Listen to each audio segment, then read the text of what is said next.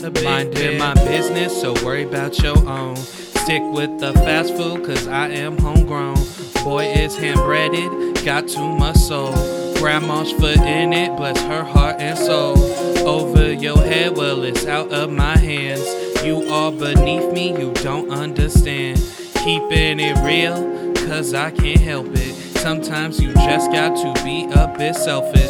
Sometimes you just got to be a bit selfish.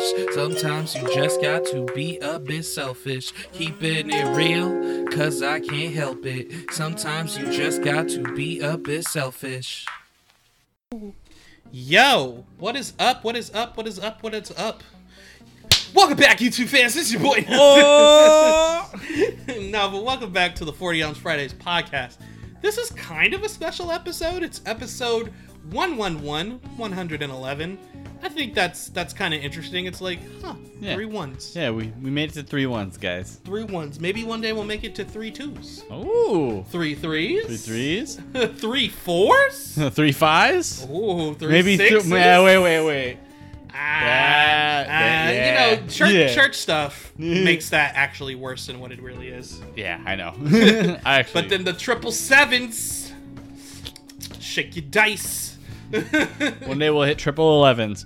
Jesus Christ, dude! Imagine. Fuck. Oh man, That'd be something. it would be crazy. Okay. do you know what's crazy? Hmm. White Hulk. Yeah. No, I, I've, I've, I've uh, observed that all my life. I I uh from the inside looking in, like Yes. I've observed these people my whole life. Of I course. I am one of them. Every Of morning when course. you look into the mirror. Yeah. Like- Yeah, no. I, I I have my. Oh, I think I might be too loud. Or no, maybe too close. you're, no, you're good. I I, did this. I did the sound check um. because the, the Yeah. the levels are good. Yeah, I think I just was like in the mic. Yeah, but Yeah, like that. But we're, Um, we're good. uh, where was I going? Yeah, I uh, they always amaze me with like some of the shit that they pull, some of the things that they do, Mm-hmm. and something recently has been happening, and it's it's just a, another another circumstance of Let us know. Let us this. know. Do you have you heard about spa water? Spa water? Yeah. Oh, you know what? I didn't when you first told me to put that in the note. Ryan sometimes will just tell me without context, put this in the notes. We're gonna talk about it on the podcast. Like, okay, so I don't know what to expect sometimes from him, and I didn't know, but Kevin was talking to me a little bit about it. Mm. And it's pretty much white people appropriating Mexican culture. Yeah. Yeah. It's agua fresca. Yeah, it's literally agua fresca, and they're like, we we invented it. One of the funniest ones I saw was this Orange County chick, and she was like, I've been making this every day for weeks now. And I'm like, this trend just happened. Like bull fucking shit. You didn't you didn't think to blend your watermelon into water? And I mean, also, it didn't just happen. Yeah, But- exactly. But it's it's just like, come on, y'all. Yeah. They just didn't know about it. And it's it's fucking ridiculous. Like I always see it happen and I'm just like It's something I like to call white people want so culture so bad phenomenon. Um, what's that? Actually, I saw a video today of um, what's that one girl that hung out with like Logan Paul, like Trisha? Trisha, It'd be, you know what I'm talking about, right? yeah. So, um, it there's a video that was going around today of her in line for KFC, and she's in like you know like to turn right into it. She's in the left lane, following the line, and there's trucks and an ambulance going, and she's like, I don't know what to do. I'm in the drive-through, blah, blah, blah. But that's not the funny part. My guy, she does not look white right now. No. no, let me see if I can just pull up the. Okay, send me the picture too after, because I'll put it in the thumbnail. Yeah. let me see. Uh, let me see. oh my god. Yeah, I love when shit like that can go into a thumbnail. This is what she looks like. oh, Trisha Paytas. That's her name. Yeah. Yeah. That's what she looks like now. Look at her. What's she doing? Yeah, she's very tan. But I will say this isn't in her defense either. Um, Mm-hmm. Well, in her defense, she does seem to have a lot of mental issues. Okay. Uh, but she she does do therapy. I know that. Okay. To like sort them out. But she also does a lot of like stuff for attention on the internet. and she like it's like an open secret that she does that. Like it's openly like, oh, she's doing this. She's wilding out for attention a lot of the time. Oh, so I So should. it, it's like a crazy mix of like all that. That's just what she does online. So so we need to cut that last conversation because then we're just feeding into this fire. nah, it's too late. All right. and we talked about it for like what a minute and a half. like I on a podcast, no one really listens to. Bro, we're we're no, no, it's gonna circulate back to us, man. Our career. Just expose her. yeah, but yeah, they every time they'll be like, "Look at this new trend." It's like, Nick, do you mean the thing that people have been doing for look at this? It's so new. You mean baby hairs? yeah. Oh my god. You stupid idiot! Like, look at these new trendy braids. Do you mean locks? Yeah. You fucking moron! It, it'd be one thing if it was like, oh, this was inspired by this culture. This was inspired But by they this. act like it's like yeah, but it's like brand I new. did this. Look at me. I'm an We called- influencer. I think they called ba- they were calling baby hairs like sticky hair or something like that. what the fuck? And I wanted to hair. just punch something. Aquabug villain, sticky hair. hair? Oh fuck, I love it. oh, when it becomes a hero, he's baby hair. I love culture. Speaking of like internet trends, real quick, since this kind of like matches up with like the whole like, not the whole culture vulture type stuff, but like just look at this new internet trend thing. Have you heard about the pink sauce? Pink sauce. No, I haven't. Okay, so first off, to anyone listening and to you too, Ryan, don't buy pink sauce. Uh, it, I guess it was on TikTok. Some girl was like, "Look at this sauce I made. I mixed this da da da da da da. It's a sauce. You could put it on like food, like chicken and shit like that." And I guess she was selling it. Um, I shouldn't have to tell you people this, but a lot of people uh, trust TikTok as a news source too, and 80% of that shit is not actual news. Um, Yeah. So don't buy this sauce. Uh, a lot of YouTubers and like people way bigger than us have talked about it. Uh, so you've probably already heard.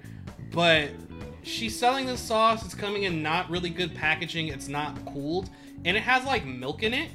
So you're being shipped like Oh no. food that's not properly packaged to preserve and last a travel. And it's hot as shit this summer. like if you made it at home and you have it, that's different. Yeah. Of course, that's refrigerated. But like if you're buying it from her, it's not properly like packaged Yeah. to survive a long distance trip like that. Oh my and also, God. why are you buying some shit from some random person on TikTok anyway that you're going to consume? Didn't she show how she made it? I think she did. Then fucking make it at home. Also, like, But I'm not gonna make you it's fucking a pink stupid sauce. fucking trend. oh my god.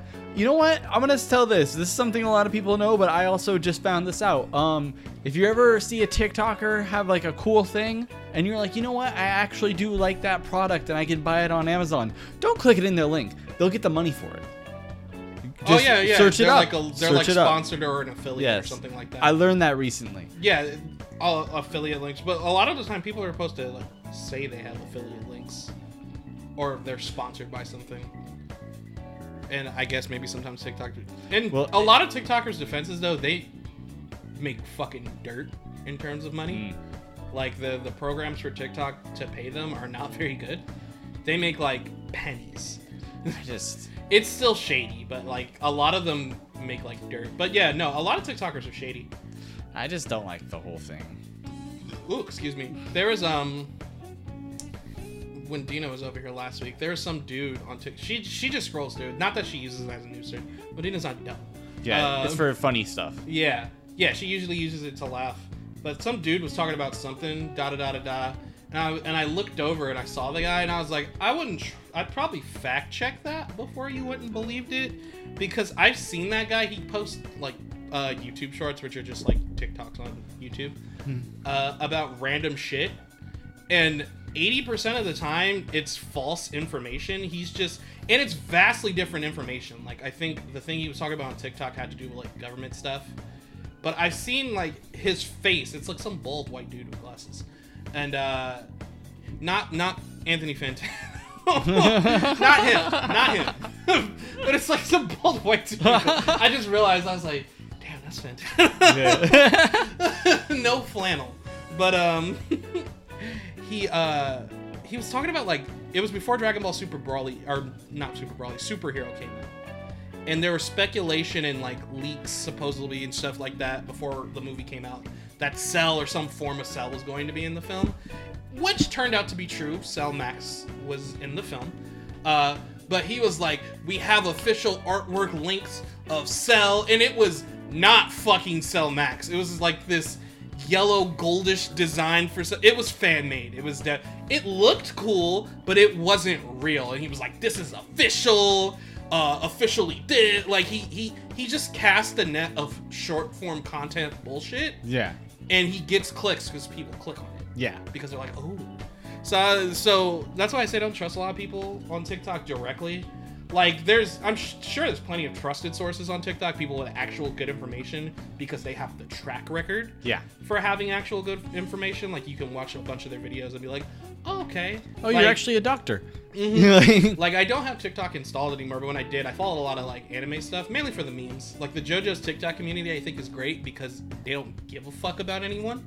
So people be like, JoJo sucks, and they're like, Yeah, nigga, we know. Yeah, yeah. they just start dancing. Jojo is, is gay. Yes. exactly. Your point. It- it's, it's and I fucking adore that. They do not care. Yeah. But uh, there's a I forget her name. I wish I could remember it because she's actually a really good channel. She's I think she's like an actual like college educated like English professor Okay. too, or she did teach English before. So she's very good in English and literature and getting into the nooks and crannies of storytelling too.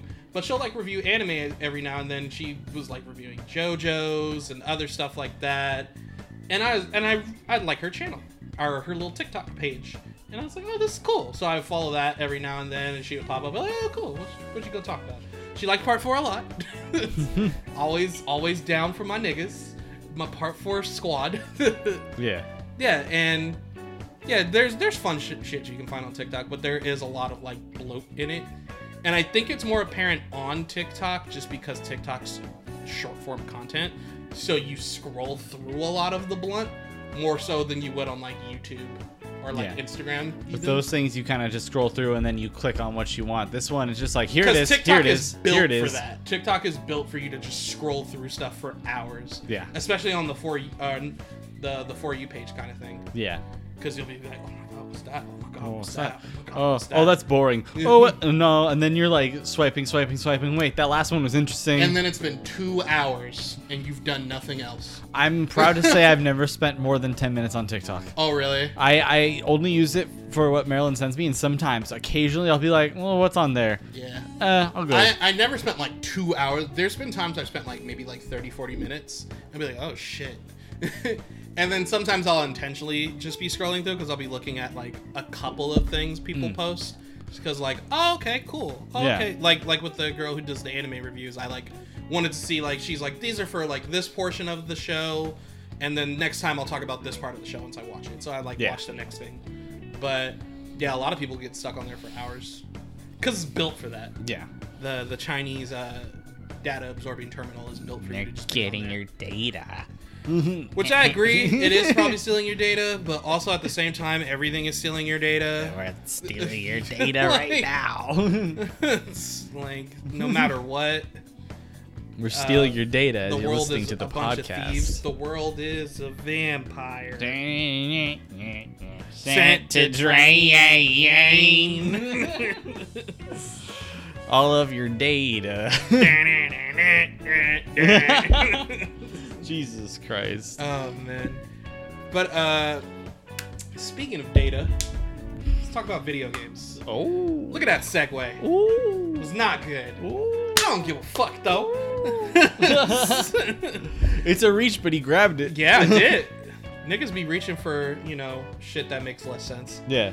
Uh, but getting into it, it, it kind of sort of relates to data, but I would have to spoil a lot of Xenoblade stuff for you to get it. Uh, I've been playing Xenoblade Chronicles, the the series of games. In fact, not just the first one. I talked about it last podcast. I had barely started two.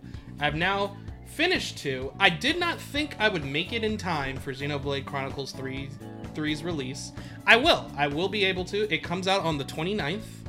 Uh, so actually, when this episode comes out, So Ooh. I will be starting that when this episode drops. That's pretty cool. Probably the day before, like after I edit, I'll play it. Nice. Because I'm gonna get it physical. I'm gonna go to GameStop and pre-order it because I have the cases for everything else. Oh, nice. So I yeah. want them all physical. Uh, so yeah, I finished Xenoblade Chronicles Definitive Edition, Xenoblade Chronicles 2, and the expansion to 2, the prequel story, Torna the Golden Country. Uh, good shit. Good shit, good shit, good shit. Uh, I had a great time. Uh, the games have this really cool, interesting, weird storylines. I, I feel like jumping in, like if I was to explain it or something like that, try to go too deep, it might sound like Kingdom Hearts convoluted. it's not. It's like very easy to follow. There's just a lot of like concepts you would probably get more of like an idea of if you just played it. Makes sense. Whereas in Kingdom Hearts, you could play those games and still be confused. Yeah. You kind of have to pay like deep attention. But with uh, Xenoblade Chronicles, it's it's very straightforward. But just to go over the games, uh, Xenoblade Chronicles 1 takes place in a world where there's these two giant mecha robot kind of things called the Bionis and the Mechanis.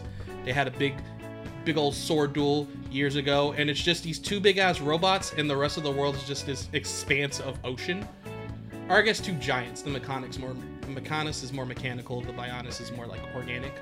Bionis Mechanis Okay. and they kind of tie with each other and they both fall into this slumber and eventually life starts growing on them. So on the bionis you have like the homs which are humans the High Entia they look like humans but they have little wings on their heads. And then the nopon which are these cute little creatures because you know rpg worlds always got to have cute little creatures. They're they're kind of like the muggles of that world but they're not the same thing but Yeah. that's the closest comparison. Um and so the Mechanis made these things called the Mechon. And the Mechon start invading and they start scooping the Homs up and start being doing bad shit. So the Homs are like trying to defend themselves, da da da da da da.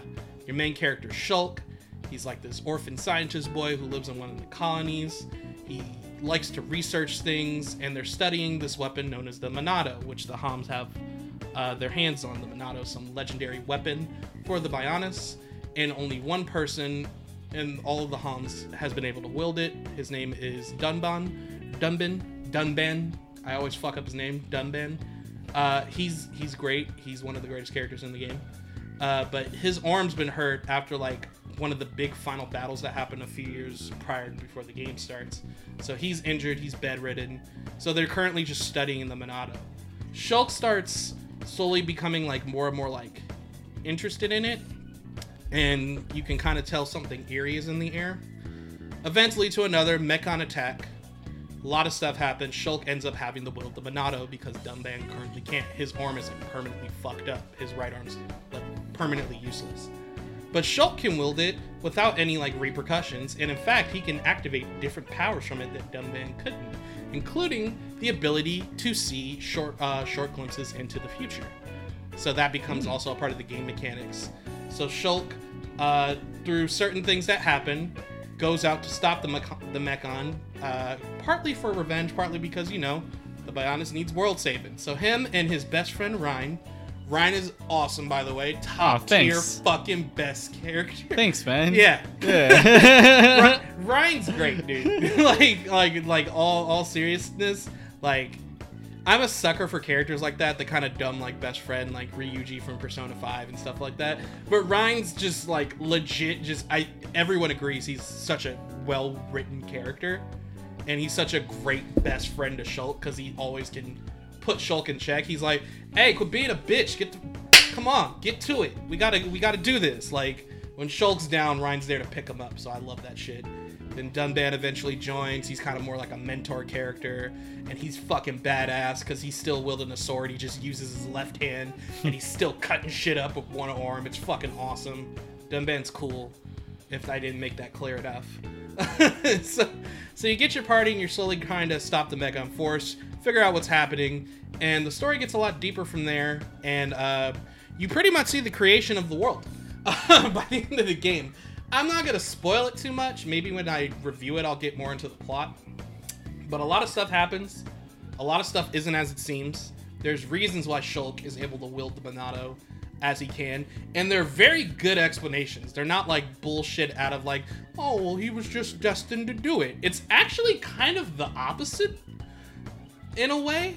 Like he, like it's just good story, like twist and reveals near the end of the game, which is I think what Xenoblade Chronicles does best is like the buildup of like whoa what is what's happening? Why is this happening? And you get to those last few chapters and stuff starts getting revealed and you're like what the fuck?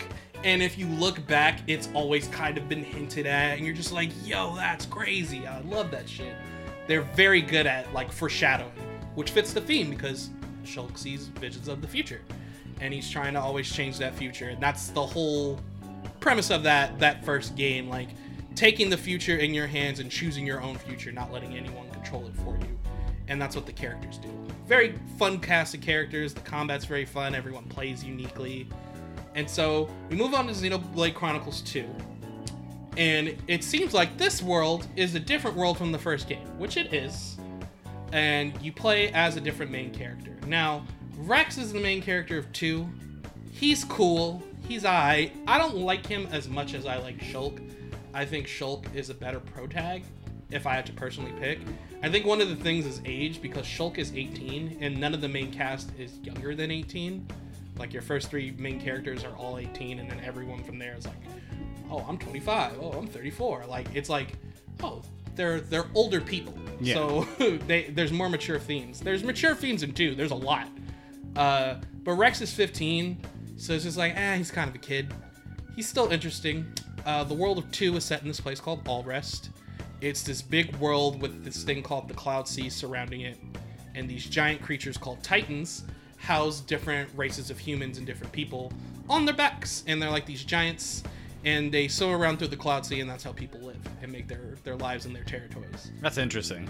And the lore behind the world is there's this big great tree in the center of it, and uh, the god of that world is known as the architect, and they're like the architect blessed humanity with the Titans so they could have a place to live.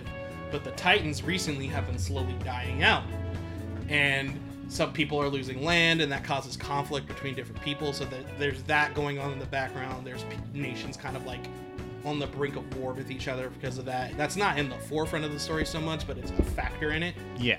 And so no one's ever been to the the place in the world tree known as Elysium, kind of like that that divine place where Yeah.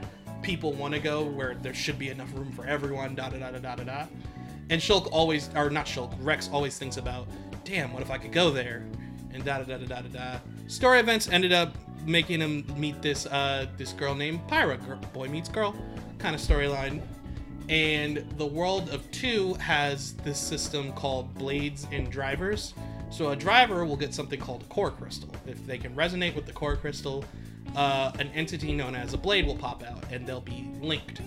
And a blade can empower the driver with their ether energy. Da da da da da. You can use their the blade's weapons, and you team up and fight. And that's how a lot of people fight in that world. So the combat system at its base is the same as one's, but it has all these new concepts because of the blade driver system, so it can get a lot more complex. But uh Pyra is like this legendary blade known as the Aegis, da da da da da story things. Pyra wants to go to Elysium. Rex wants to go to Elysium. They kind of need each other for story things I won't spoil. So that's how the adventure begins. So Rex doesn't have as strong as a, a, like the same motivation. Like Shulk has a direct motivation for his plot. Like there's this idea of revenge. There's the Mechon that are terrorizing the people of Bi- Bionis, so they need to stop that. Yeah. And it builds up into something else near the end that it culminates to. Rex is kind of more of like a dreamer. He like, you know, what's up there? I want these questions answered. I want to see the world for myself. So it's more of just a living thing, and then now he has Pyra with him, and Pyra for some reason has a goal to go to Elysium. So the plot unfolds from there. You meet other characters, your party members, and the big twist of Xenoblade 2 is super deep, deep to the point where oh, one and two connect. I won't tell you how, Okay. but they connect. Okay. It's- so you're just like, oh, so this nigga is, and then that. So then this world, it's a lot of like, Oh. so, so again, uh, this this game has ten chapters, where Xenoblade One has like seventeen. But the chapters in Xenoblade Two are pretty fucking long. Uh, so when you get to chapter ten, boom, they start lore dropping, but it's it feels good because it's built up to that point. You're just like, what is up here? What is Elysium? Does it exist? Pyra's like, yes, it does. So But then you start getting into the tree, and you find out the tree's not really a tree. I'm not gonna spoil what it really is, but you're like, oh, oh, it, it connects so well. It's just like, I get it. And essentially, what this tells you is Xenoblade Chronicles 2 technically isn't a sequel to 1. Not only because it's a different world, but because these games, their storylines are taking place at the exact same time. Oh. Yes. I won't spoil how. When I do my like actual reviews for them after I play 3, we'll get into that. I won't tell you how, but it's so good. Like it was like honestly I was like that was brilliant. That setup like and like something happens and you hear and you're like, "Oh, what the fuck? That's so cool." it's really cool. Like the lore reveal in in that game is really cool. Uh the core plot to 2 I really like too. 2 2. Uh, because uh whereas ones they kind of have that same feeling of like taking fate to your own hands and living your life uh, one more focuses on like taking control of that future you know the future isn't some gods to control we're not gonna let you do this da da da da da which is a very strong thing that happens throughout the game like it feels like fate is pulling into this conclusion and they're like we don't want that we want to decide the future for ourselves.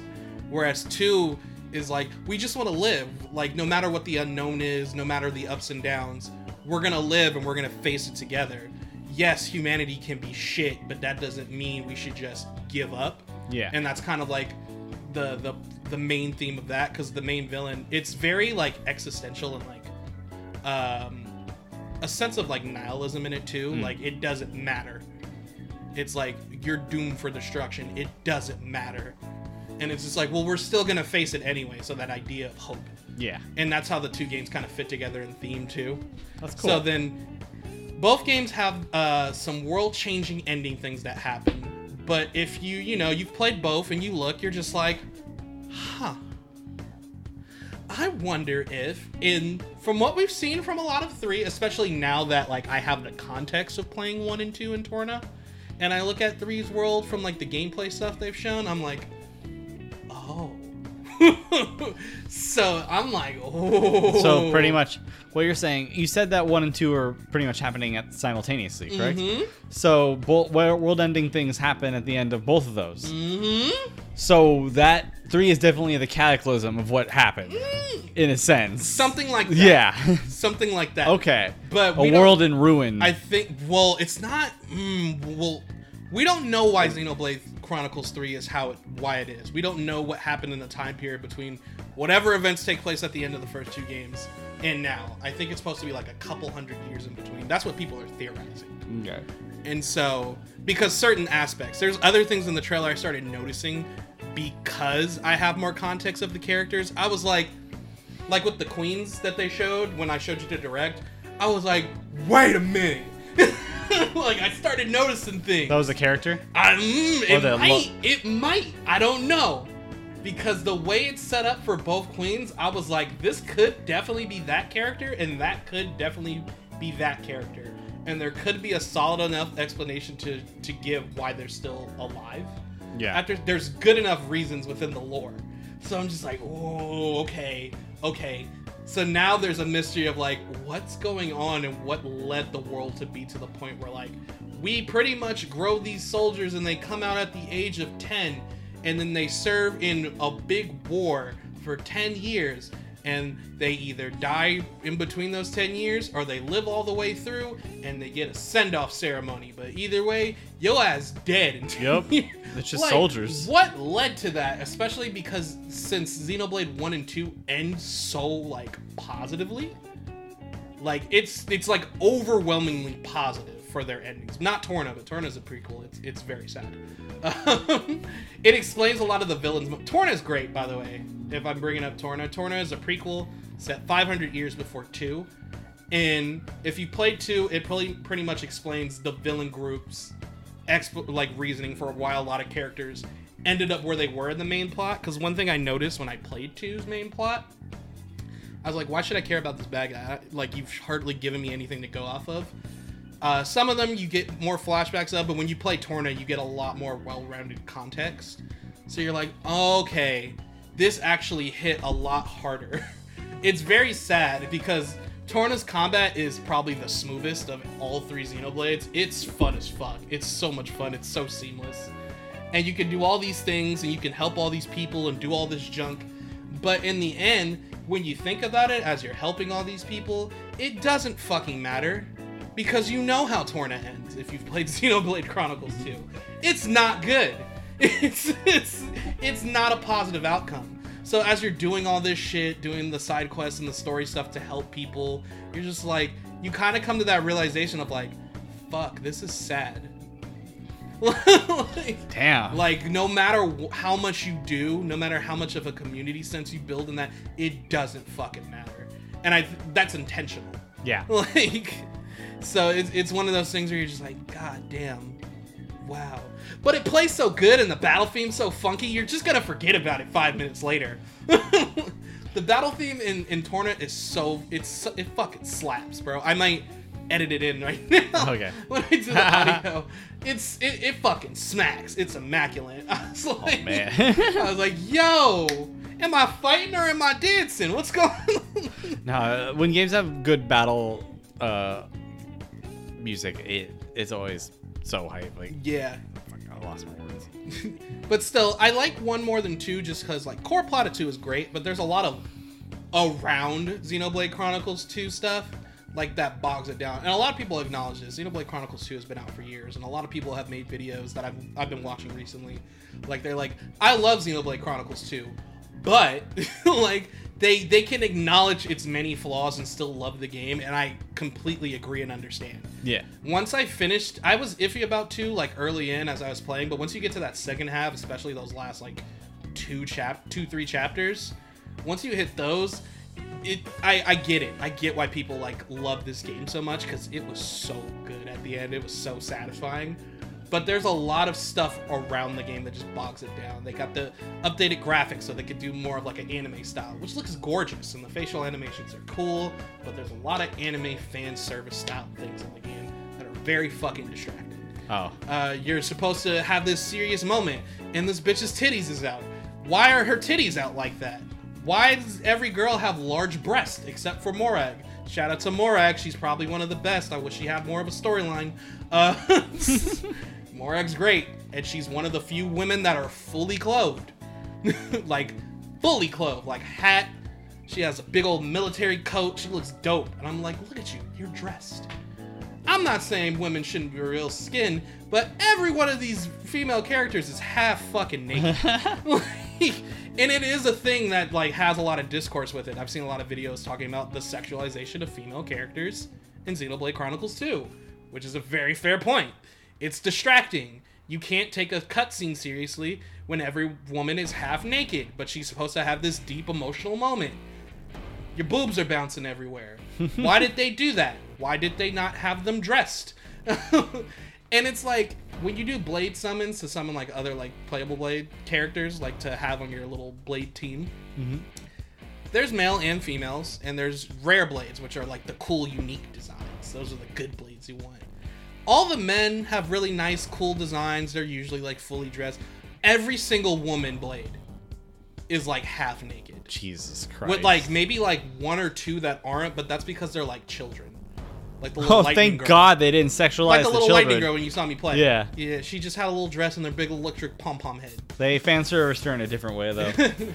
Yeah, but like yeah, every other like uh, every adult woman blade is fucking just titties out, Jesus.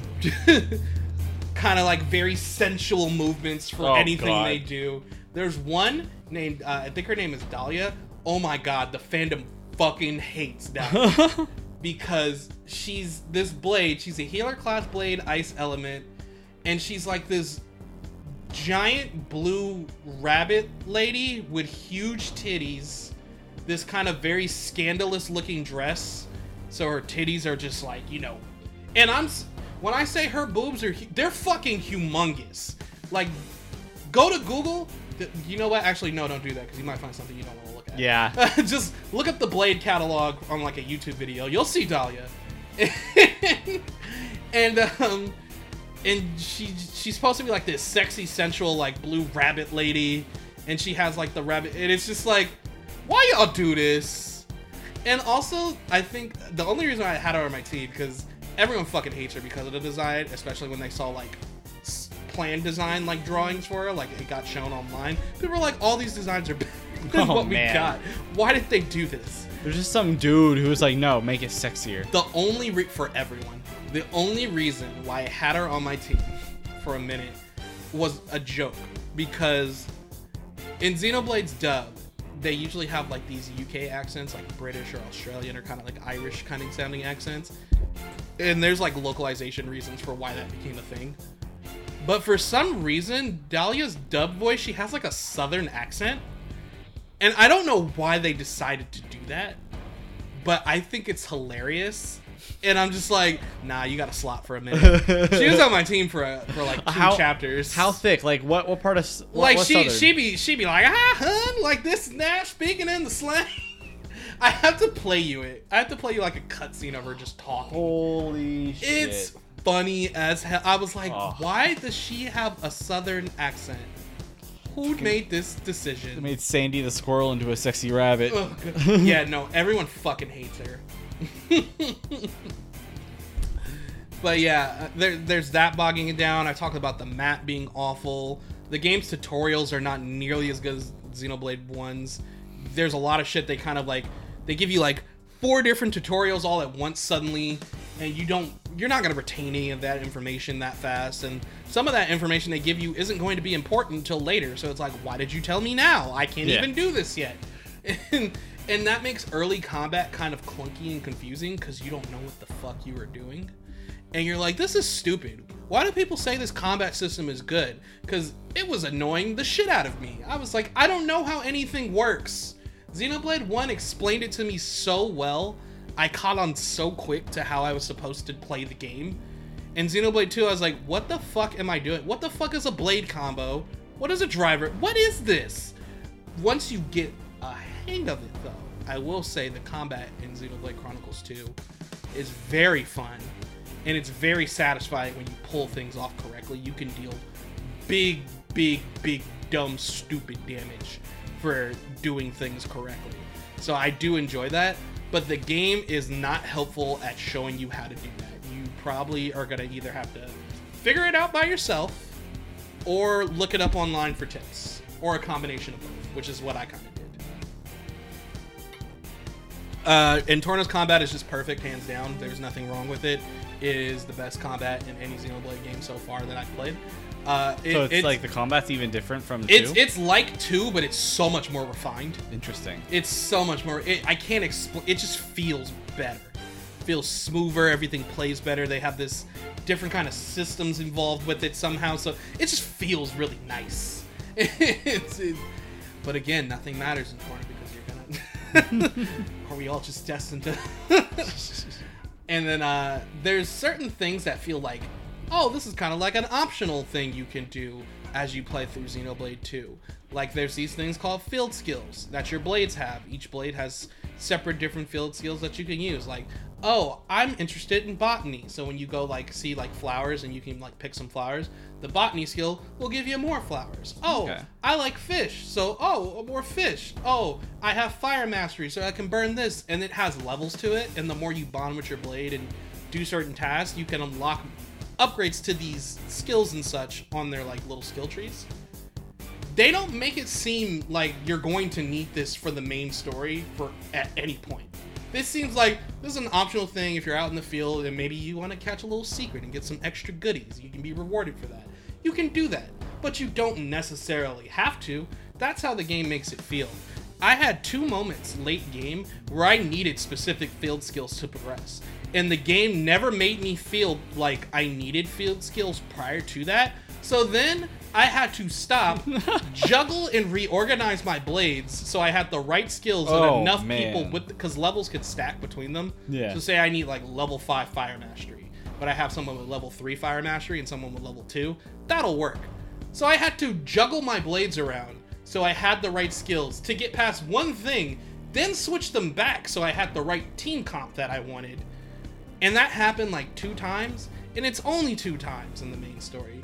But even still, Why did you do that?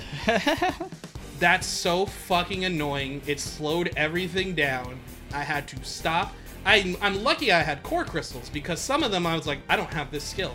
I have to randomly pull and hope these niggas have the skills I need that I can stack on top of me. It's annoying. Jesus. It was so like, why would you fucking do this? Don't do, don't do that. don't make optional things mandatory later. Torna does it too, and it bugs the shit out of me because I really like Torna. But the one thing I hate about it, there's these things like you could talk to people and get to know the community levels.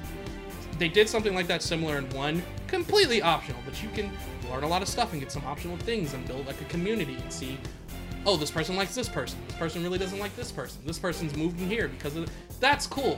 Torna does something like that, and they have like a community level that you can raise. There's like, I think like two points in Torna where you are locked to go further in the story until you raise your community level. The first time you have to raise it to two. Okay, not a big deal. Yeah. Do a few side quests, and you'll get it up to level two. Then you have to get it to level four. and I was just like, so I have to do more side quests? Why are you forcing me to do side quests? Yeah.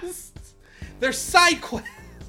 And in a sense, I get it because, like I said, you're building a community Yeah. because it gives you that feeling of like the same feeling they felt like, you know, you're doing the right thing. And then all this sad shit happens Yeah. and it you feel that weight because you helped all these people and a lot of them do not survive so it's just like that's sad but don't lock them to side quests have me just do a series of main story quests that involve me helping the community as i move through the main core plot. That way i can still enjoy the different communities and get to know different people and still have that same sense without having to grind through some of these side quests take so long because you do the side quests and the side quest has like a sub thing you have to do into it and sometimes it's like you got to do this too and it's like a long trail of fetch quests sometimes uh, one time i had to catch these three like little animals that got lost and there's three separate trails you have to follow to get each one so i have to do the same thing three fucking times why Yeah. for one Yeah, quest it's like it's, it's kind of ridiculous. Like I, I appreciate when sometimes when games are like, um, oh the main quest is like do quests, but is the main quest just like get to level four? Like, come on, bro. Like, yeah. It kills the whole flow of the game. And I don't like that. Yeah, I get what you're saying. so, I have my gripes with 2. That's why I like one more. And I think I just like one storyline better. 2 is still very good in spite all of that. I I enjoy it. like Yeah. like like uh, but if I had to put them in order so far, uh Xenoblade 1, Torna and then 2. Interesting.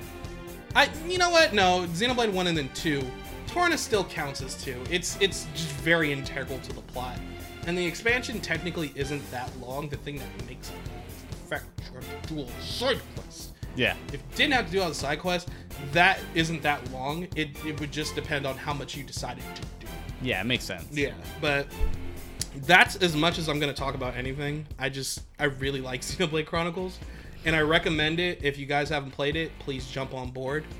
Uh, Xenoblade Chronicles 3 comes out on the 29th of July, so as this episode comes out, the game will be out.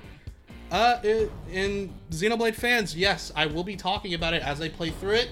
And once I'm finished, I'll do a whole review on the whole series, talk about it, we'll nerd out on theories. It's it, it'll be great. Yeah. like, He- He's so enthusiastic. His arms were flailing Yeah. about like with excitement. It- it- so be ready, guys. I haven't been, you know, I'm not as as excited about this as I was with the Trails game. yeah, Oh man. I, I can sense it. I, you're like, this is great, this is great, but you're not like texting me like every time, like, bro, bro, bro, this shit happened. Oh my, bro, bro, Trails is mm, bro, bro, that's bro. my that's shit. his, that's his father. That was his fucking father. And I'm like, That's yeah, man. shit, nigga. Trails is my shit. and you know I'm gonna talk about Trails to Zero when it finally comes out localized. Oh yes, boy. oh man. But real now moving on to some more shortest. That's that's the longest. Yeah, he just he. I, I knew you needed. I it. had to get it out. I was just like, there's a couple times where I'm like, I have a quip, but I'm gonna. I had he to needs. get- he needs to just. I had to let it out because I I played these keep. I played these back to back. I played one, and then I immediately the next day bought two, and Torna. Oh, I told you about the Torna two story thing, but I immediately ordered those. Uh, then I played two, and then I played Torna.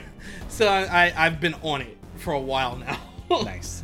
But um, let's talk about something that's not out yet. Bayonetta 3.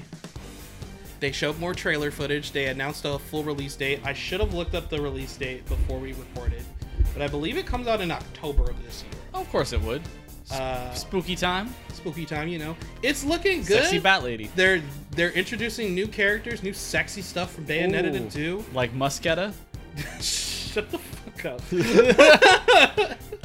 uh, it looks fun though. It looks really fun. Uh, let me see. Yeah, Bayonetta always looks like a fun series, but I've never myself played it. Give it a shot. Yeah, it comes out out October 28th. So, uh, get ready, guys. Get ready. It's been a long time coming. Bayonetta came out in 2009. Bayonetta 2 came out in 2014. So it's been a minute. Yeah. It's been a minute. It's been eight years Damn. since we got a Bayonetta game. So that's gonna be cool. That's gonna be cool. Uh, the most interesting thing I wanted to talk about for uh, Bayonetta 3, I forget what the mode is, what they called it. Oh, is it the the nude mode thing? yes. I was I was about to be like, now Kyle, is there a mode that I could uh, put on in case I'm playing that game in front of my girlfriend? uh, yeah, I think it's called the naive angel mode.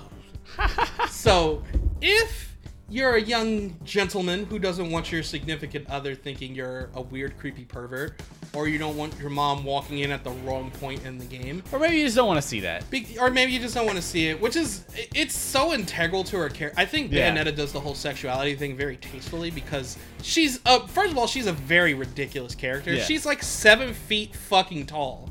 Are we really taking this that Yeah. seriously? And she, Relax. she kind of reminds me like of like Catwoman, Catwoman, where it's just very like over sexualized. She's very like it. sexual, over the top, but she's cool. You know, she gets the job done. Take notes, Xenoblade Chronicles too. You can have them dress sexy and still be tasteful. But also another reason why they were like that, a lot of Dojin artists drew a lot of like the blade artwork for them. Oh, Apparently that's why they were all like that. I was like, mm, it's all adding up. yep. But um so yeah, you can turn the naive angel mode on in certain scenes where Bayonetta's like changing because you know her, her outfit is also made of like her hair because witch stuff. So when she's doing different things, the hair moves. So you don't see full on nudity, but clearly she, you know, she'll Yeah. be naked in some scenes. They edit it so she has more of like an outfit on. Certain mode she's gonna have, she'll have more like kind of like clothes covering like her chest and her body. Da da da da da. It's basically like a Safe. I don't want to say safe for work because Bayonetta is still safe for work. She's not eh. fucking ass naked. like, Yeah. but, but yeah, that's essentially what it is. So if you want that, you can. I think most people are gonna play as intended because that's just Bayonetta's character, and it's hard to explain because it's like, oh, it sounds like they're over sexualizing a woman. Yeah, but it's so like integral to what she is, and it just fits the whole vibe of what Bayonetta is. It just works correctly, you Yeah. know. There's a right way to do these things. Yeah. and and I feel like Bayonetta got it right. Characters like this exist. It's just when it's too much of it and it's like that doesn't need to happen. It's when it mm-hmm. becomes a problem. Yeah, like the there's like over gratuitous like just nudity or sense of just like let's be sexual for the sake of it. It Like- doesn't even like fit a. It's just like this is just here because I'm horny. Out of curiosity, going back to uh, uh, Xenoblade, um, is uh, is Pyra right? Yes. Is hers kind of fits with her personality? No. No. No, Damn. not at They, all. they even fumbled there. Pyra's a very nice young lady. They could have had what excuse. Very nice young lady, very kind, very Uh, gentle. she should have worn a dress. And then Mythra, because I know you know about Pyra and Mythra from Smash. Yeah. I won't tell you the connection for story reasons, but um, they they when they said yeah we changed up Mythra's outfit a little bit because she was showing a little too much skin. Yeah, they weren't kidding. She has her outfit usually has her whole cleavage hanging out, Oh God. big ass titties, Jesus. and it doesn't really fit her personality either. She's kind of like tomboyish, Oh. like a little bit, and it's just. So yeah, uh, Bayonetta does it right. Xenoblade Chronicles 2 did not. That's rough. Yeah. So there's there's those issues. But Bayonetta 3, October 28th. So if you niggas mm-hmm. is interested, you can pick it on up. But since we're still talking about games, let's talk about something a little less sexy. Ryan's doing his happy dance because he knows it's coming. There's a certain game that hasn't gotten a some kind of sort of collection, some sort of bundle Boy, I never thought this day was coming. to put it all together. How many years have I been like, And- just release it? And, and Ryan really loves this franchise. it's one of my favorites. he, man. he grew up on it and you know we didn't know if they were ever going to get some kind of collection some kind of re-release and they were like you know what let's go ahead and do it so they're going to go ahead and do it uh, ryan tell the people what we're Oh, Giving getting me Mega Man Battle Network, baby. Ooh. yes, sir the mega man Oh, battle man. network I got my. PET still in my closet, bro. I'm gonna bust that shit out. like the little actual thing that Yeah. beeped in the middle of the fucking Yeah. night Yeah. every time you needed to fight a virus Yep. and you just wanted it to die Yep. oh i hate it it's off and battery removed. But Fuck that thing. I think we talked about that on the podcast. Yeah, we have. I think yeah, that so like it, I I think I even said on this podcast like I just want them to make a collection. yeah, no, because because you have talked about your love for Mega Man Battle Network. I am really excited and I'm really curious. Like they say it's gonna be all the versions, and I'm like, is it going to be like oh the ones that are like dual, like you know like uh, Team Proto Man and Team Colonel for Battle Network Five, especially for me. I that's that's the game I'm excited to go for. But I'm gonna play through every single one. There's Okay. ten of them. Yeah, so they're splitting it into two. There'll be two collections, so there'll be a volume one and a volume two. Yeah, I think the physical you get the whole thing. Yeah. Uh, so it's Mega Man Battle Network, Mega Man Battle Network 2, uh, Battle Network 3 Blue, Battle Network 3 White, Battle Network 4 Red Sun, Battle Network 4 Blue Moon, uh, 5 Team Proto Man 5, Team, what is it? Colonel. Colonel. Yeah, really small text. And then 6, I cannot read that. I don't know why it's so small.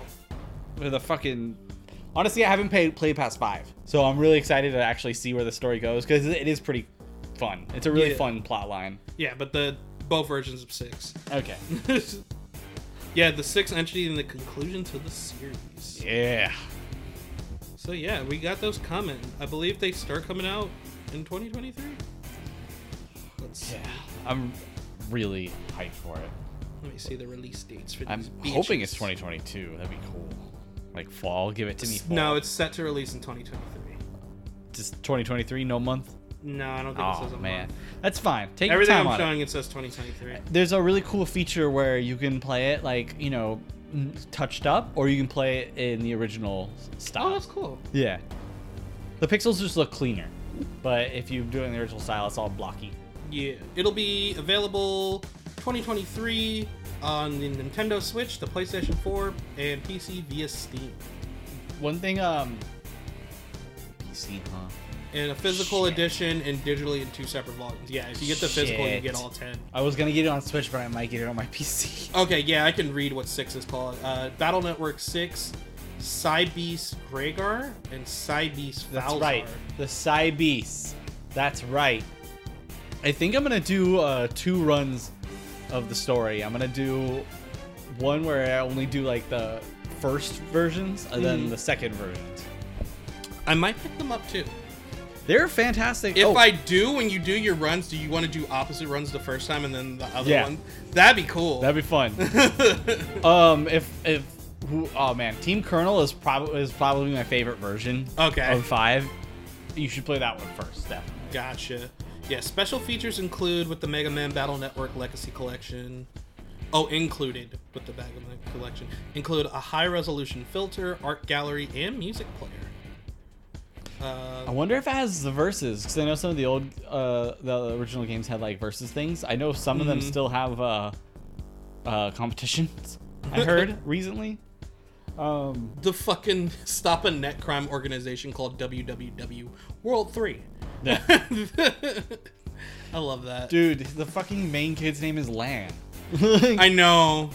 There's a show. Yeah, it, the show is what turned me onto the games. The, and then I the, the, the, game. show is so silly, yeah, but I love it because it's silly. yeah.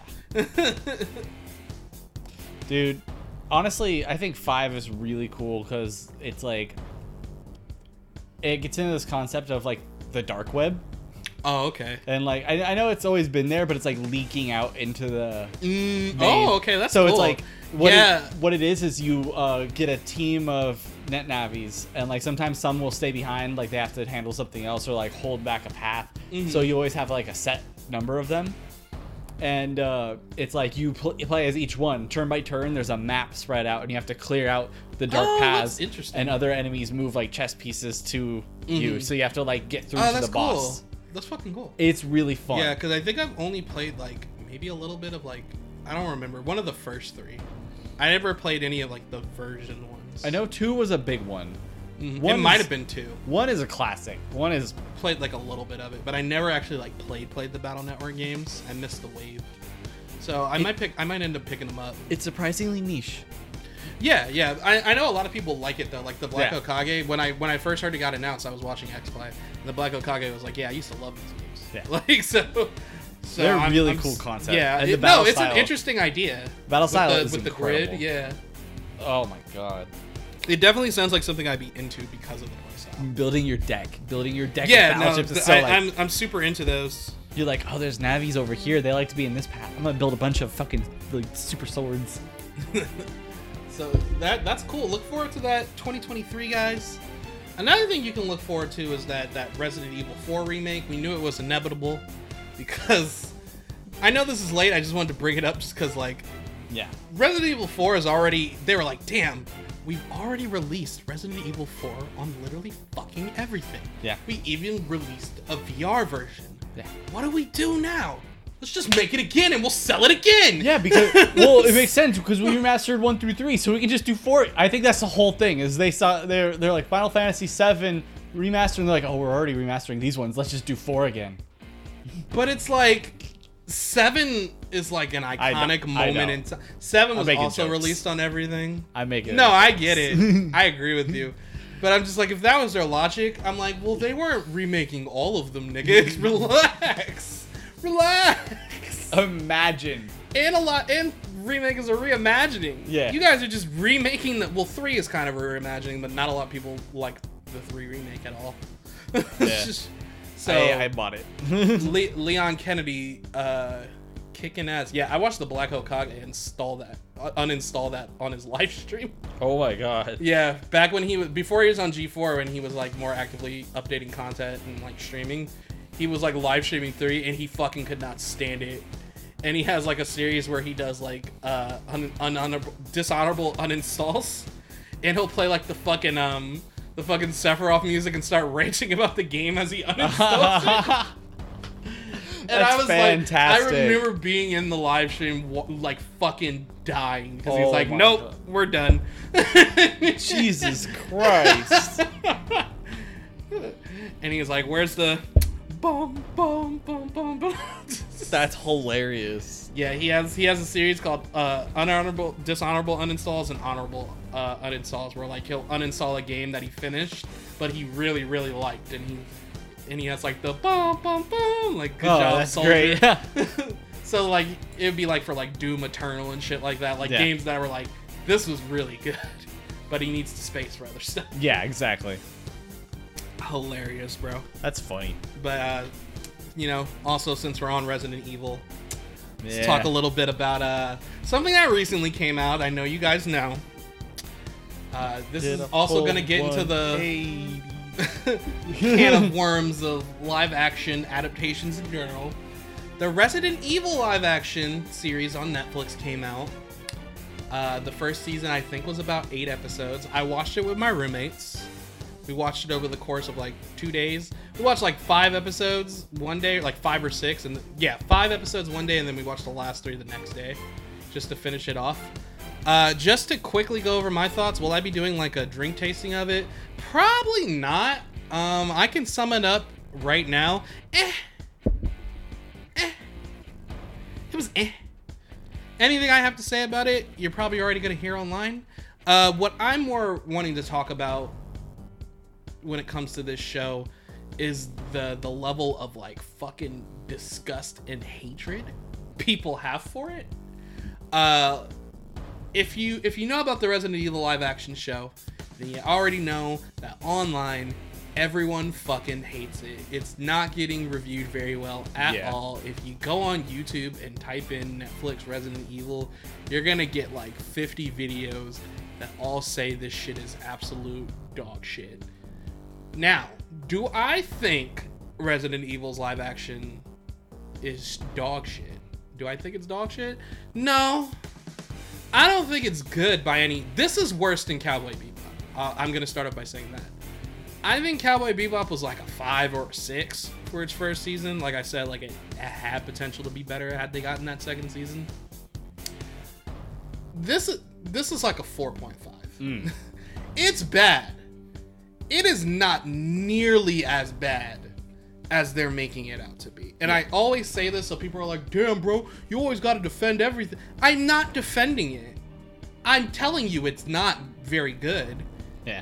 It's just, people are like, this is the worst thing to ever exist. And I'm Oh. like, no, it fucking isn't. There's Grow some the really fuck- bad things out there. and even in terms of live action, this isn't even close to the worst live action. Have you seen Dragon Ball? That is the worst live action I've ever. People like to say it's Last Airbender. It's not. yeah. It's Dragon Ball Evolution. Last Airbender at Last- least has somewhat of a following. It, it has somewhat of a following. There are very few yeah. redeeming qualities. Very few. Minuscule. Dirt. There still are some. At least it vaguely follows the plot correctly. If you even like are into that, I'm all for like, oh, it's a different adaptation. There's gonna be changes. Dragon Ball Evolution was uh, a fucking disgusting monster of what Dragon Ball was. It's like the Bio Broly for Dragon Ball as a series. It's disgusting. You know, that is like one. I always talk about that. That's like one of the worst movies, if not the worst movie I've ever seen in my life. I fucking hate that movie with a passion, with a fucking burning passion. Death Note's live action is pretty fucking awful. It is way worse than Resident Evil. Uh, I wonder what the Duffer Brothers' Death Note is gonna be like. Oh God! Just recast William Dafoe as Ryuk. That's the only redeeming quality a live action had. I love you, Lakeith and Stafford. You, you shouldn't have been L. You shouldn't have been L. And it's not even because like it has nothing to do with him being black. I was like, oh, Lakeith Stanfield's gonna be. That's cool. That's my favorite character from Death Note. It it just wasn't. You know what? I don't even want to blame him. I think the movie was just really, really poorly written. Yeah. It, like, and then, and I always talk about people like you just don't like it because it's not like the actual. I already knew it was gonna be different. That them niggas said it was set in Seattle. Yeah. I knew there was gonna be changes. I didn't care. I was like, okay, it's just a different adaptation of the story. We'll see how it goes. It's not good. It's just not a good movie by itself. It sucks. Resident Evil's live action show is still better than those. You know, if I had to put it on a, a hierarchy, it's not at the bottom. It's low. It's not at the bottom. So you guys freaking out, relax because there's been far worse. And I understand a lot of these people are like talking about it are big Resident Evil fans to the lore and the franchise, so it, they have a lot more emotion behind it. So that I can get and I can understand because if something like that happened to something I like, I would kind of be upset about it. And we're going to talk about like a, something that might lead to that in a second.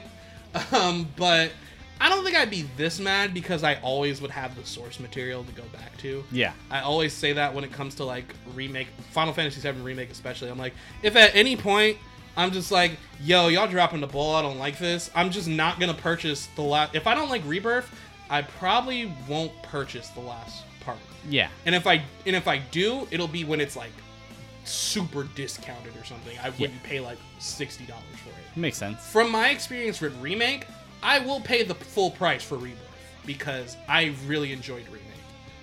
If I don't like Rebirth, I'll wait for whatever the last part's going to be called when it's like 20 bucks. And then I'll see. Just because I'll already be that far into the story. But I already can go back to FF7, like the original game. I have it on my Switch. It's on everything. It's on Switch. It's on PlayStation. It's Yeah. on Xbox. It's on was gonna PC. say- it's on your phone. If you're like, if you get it and you're like, "Uh, this, the I don't like the remake, you can uninstall it, go straight to the PlayStation Store. Yeah, The original. the original literally exists everywhere so i'm like perfectly fine with that i understand uh but at the same time it's like guys for real it's really not that bad also people complaining. I'm like, this is nothing like the games. They they said several times during the whole like when they announced it, when they were doing rollouts, when they were doing interviews before the show came out.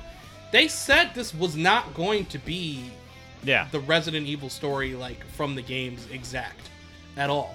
They said they were adapting those ideas and making it kind of like its own storyline, which is what it is. So why are you complaining about all that stuff when you already knew that was happening? I can understand you still not liking it yeah. by itself as a show because it's not a very good show at the end of the day. But you can't complain about it. It- it- you can't complain. You can't be shocked. Yeah, that it's so different. You knew it was gonna be different. exactly. Off rip. It's when people go in like that for anything where it's like the information was clear ahead of time. It always makes me just feel like they're going into attack just because Yeah. they're going to attack. And like I- like I said, I get it. It's it's something you might hold dear. You might like really really love it, and I get it. Trust me, I do. But is it really that bad? I don't really think so. From what I saw, I'm like, there's things that are worse worth bitching about. Like, like so. Come on, guys. The Resident Evil ruined my series. Dragon Ball Evolution came out, and Dragon Ball's still making money. They're doing just fine. Resident Evil is going to be okay. The games have been doing very well. Resident Evil 7 and 8, mwah, beautiful. We're getting a remake of arguably one of the most popular Resident Evil titles, period, with 4, Leon Kennedy kicking it and upgraded visuals. You guys are fine. yeah. Don't even trip. And y'all don't want no one to one remake of those games. Those games are fucking ridiculous. Just bad dialogue. There's bad dialogue in the games. you are almost a Jill sandwich. Grade A writing. You want a live action of Resident Evil 4 where the president's daughter can bitch through the whole fucking season? you don't fucking want that. Shut the fuck up. Just don't watch the show. And one last, and exact what I said, what a lot of people said with Cowboy Bebop. If you don't like it, don't watch it. And then they didn't watch it, and what happened? It got canceled. Don't fucking watch it. It'll probably Yeah. get canceled then. Yeah, And you don't even have to worry about it because it's done. Yeah. If it keeps going and it gets another, I think it is getting another season, the Resident Evil live action. Um, then whatever. Just don't put your time into it. It's okay. Play the games. Live your life. Who fucking cares? Uh, one last thing I want to talk about for it though is uh, people. I, I, there's a lot of videos because we were watching like video YouTube videos about it afterwards because I'm like I'm sure a lot of people didn't like this. Like we were all like, yeah, that was okay. Yeah, some some things worth redeeming. Some of the references were kind of interesting, but it, eh. Zootopia porn. yes, whatever. Th- That was blown way Yeah. out of proportion. I was like, that's a line in a thing. Like, someone someone was shocked, and then a bunch of people who didn't see it, like me, were just like, "What the fuck?" But I'm- yeah, like it was. it's like a second of like how I many. forgot that happened until like I saw the videos like focus solely on that. I was like, oh my god, I even forgot that was a thing. Who the fuck cares? But um, yeah, when we saw videos of like, and a, a lot of people were like, oh, another show ruined because of wokeness. How is this show woke? Please explain to me how this show is woke. Is it because there's black people in the show? They made Wesker black. It's going woke. Oh, shut the fuck up. They pick Lance Reddick, Reddick because Lance Reddick is cool. Lance Reddick is fucking cool. Yeah. you know what Lance Reddick does in his spare time? He chills and plays Destiny, and his dogs sit by him while he plays Destiny. That's dope. Yeah, like he, he he's just a cool guy. If you don't like his portrayal of of Wesker, and I, it's weird because it's different. Like I said, it's a diff- it's essentially like a different universe. Yeah. Then who cares? Just play the regular games and you'll have Wesker. like, oh my god, like. Oh, no, no, no, no. And I forget what the channel is called. And you know what? I'm glad I forgot because I don't even want to give them credit. Because we went to their channel and we're like scrolling through their videos, and it's like, oh, you're just that guy. But he was like complaining about the woke- wokeness in the show. And one of the first scenes talks about, oh, da, da, and then there's this apocalypse. There's never been an apocalypse in a Resident Evil game ever. Resident Evil's not about. Yeah, it's not the same as the games. Oh yeah, yeah. That's just a creative way to put it into the movie in a and sense. and also the movies did that with an apocalypse as the movie and i know the movies dissolve into bullshit yeah.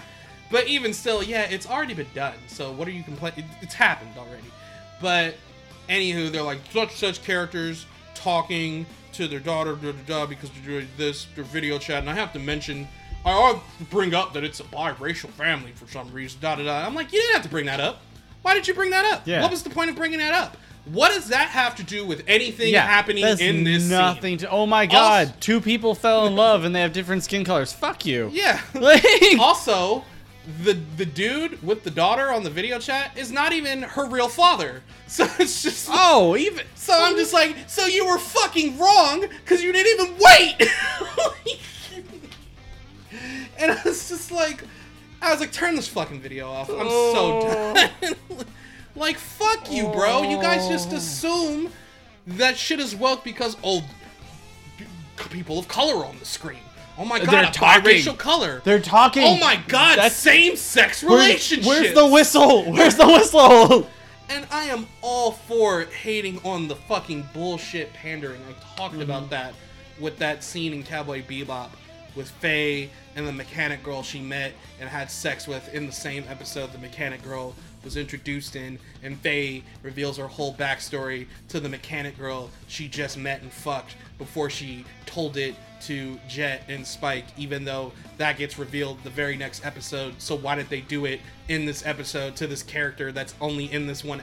It's dumb. Yeah. That's the pandering. Them being black had nothing to fucking do with anything in the show. They just happened to be black.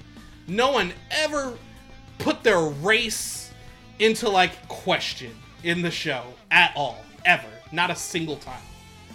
not a not a single fucking time. They just happen to be cast that way. Who cares? And then there's a scene early in like it's like the first episode where like one of the it focuses around like it jumps between two timelines, like post whatever happened with the zombies and pre, like the events leading up to it. And so two of the main characters are these two sisters, and one of the sisters, the younger sister, they just got to this new school in New Raccoon City, da da da da da. And this bully archetype character, kind of like the archetype character in Stranger Things 4, just mean for the sake of being fucking mean. Yeah. You know, pops up and is an asshole. Da da. Who cares? I want to punch those characters in the face. But whatever. And people were like, "Oh, it's so cringy when." Uh, I believe the the girl's name is Billy, like the the younger sister of the two main sisters. She was like, "Oh, I'm vegan." This and that. That's the only time it's ever fucking mentioned that she's vegan, Was it for like a- and it's joke? just to set up the fact that the girl is bullying her. oh. So I was like, "Who the fuck cares? It's never mentioned again. Why are you harping on this so hard? Who cares? This is the first episode. like, this isn't Resident Evil. They're setting up the Ve- characters. Vegans and black people don't exist, Kyle. They're setting up characters. They're not jumping off the top with zombies. This is leading up to the point where it's like, oh, this is why it happened because Umbrella fucking sucks. You know why no one should ever want a one-to-one adaptation? Because I am I always imagine if I was watching it, I'd be like, wow, this is just like the cut cutscene from the game. Why don't And I it- just play the yeah, game? I'll be like, I'm like, oh, and this is the part where they do the cool stuff. Fuck, I want to play the game, and you turn it off and play it. It's kind of like when the Persona show came out, and that wasn't a one to one either. But it's just like, why not just play the game? It's better. Like, Yeah. And it's just like, and if you don't like this reimagining of retelling of the show, just play the game. play the game. Because it's better. But it is not woke.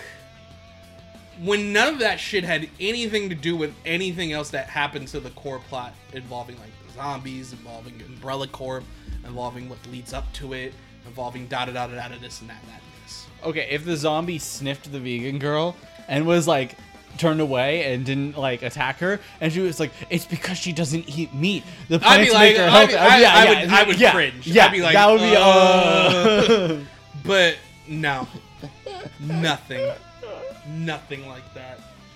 Uh, my biggest complaint with the show is that the main sister, the older sister, uh, Jade, I fucking hate Jade. Jade fucking is stupid. She's very impulsive, and a lot of issues happen because Jade is stupid and impulsive. And it's like Jade, fucking stop. Every episode, whether it be like the flashbacks, like the past things that lead up to stuff, or like the future, like the post with all the zombie stuff happening.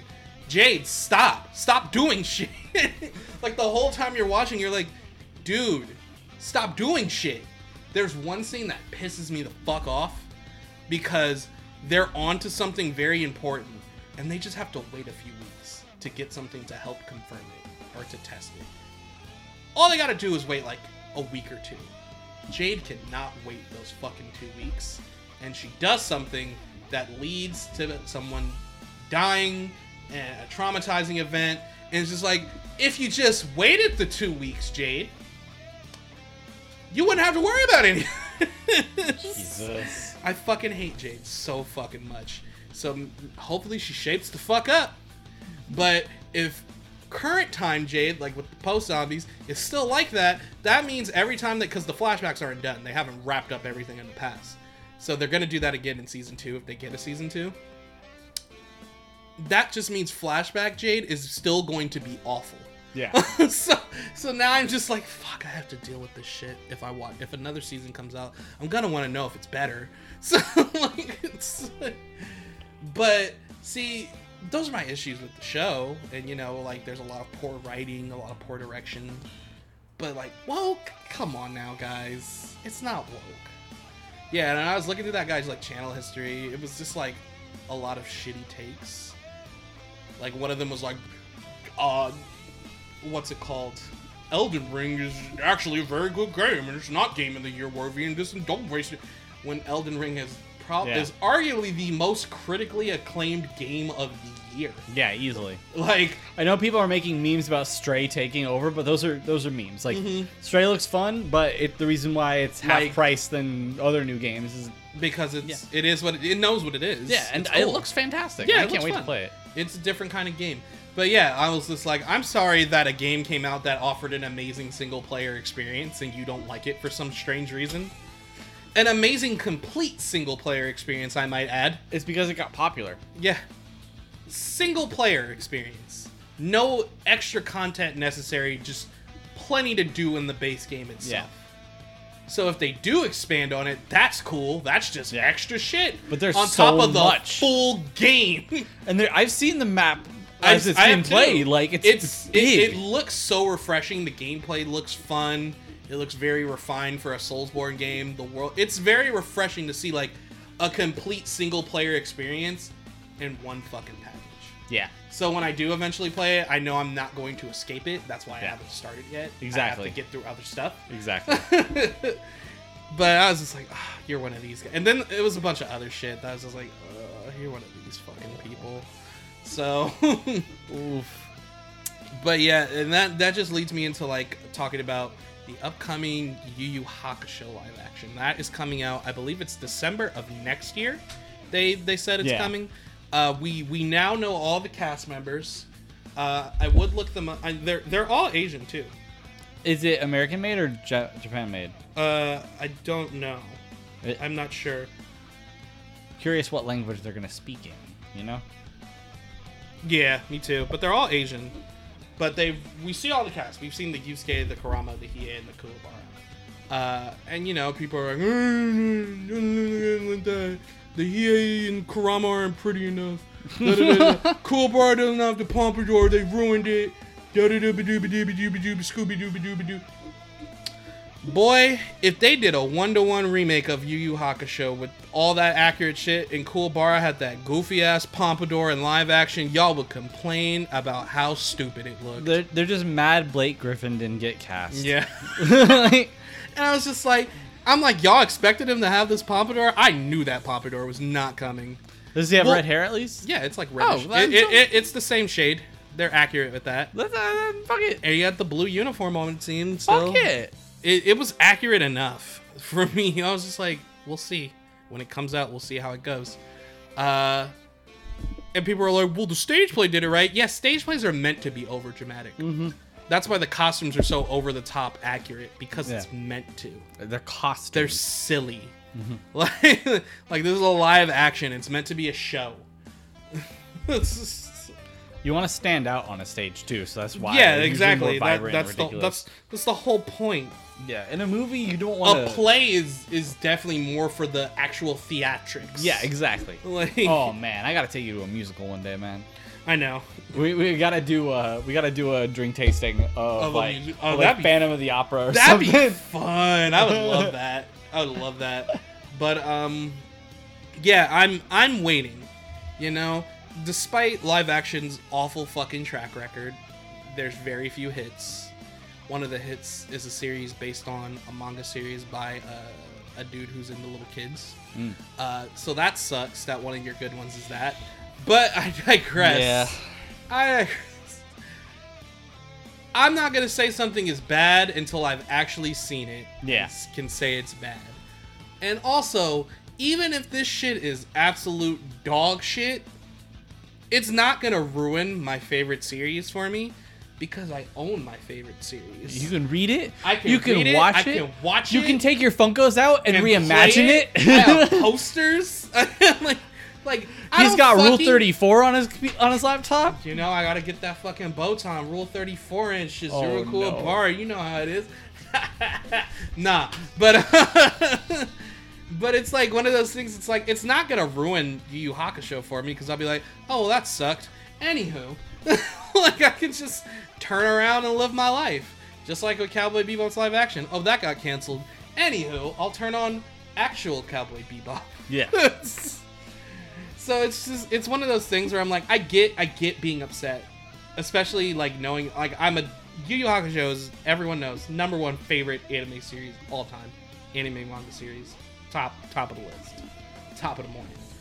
Uh, so I will be like, you know damn well I'm gonna review it on a drink testing tasting when the live action comes out because there's no way I can't.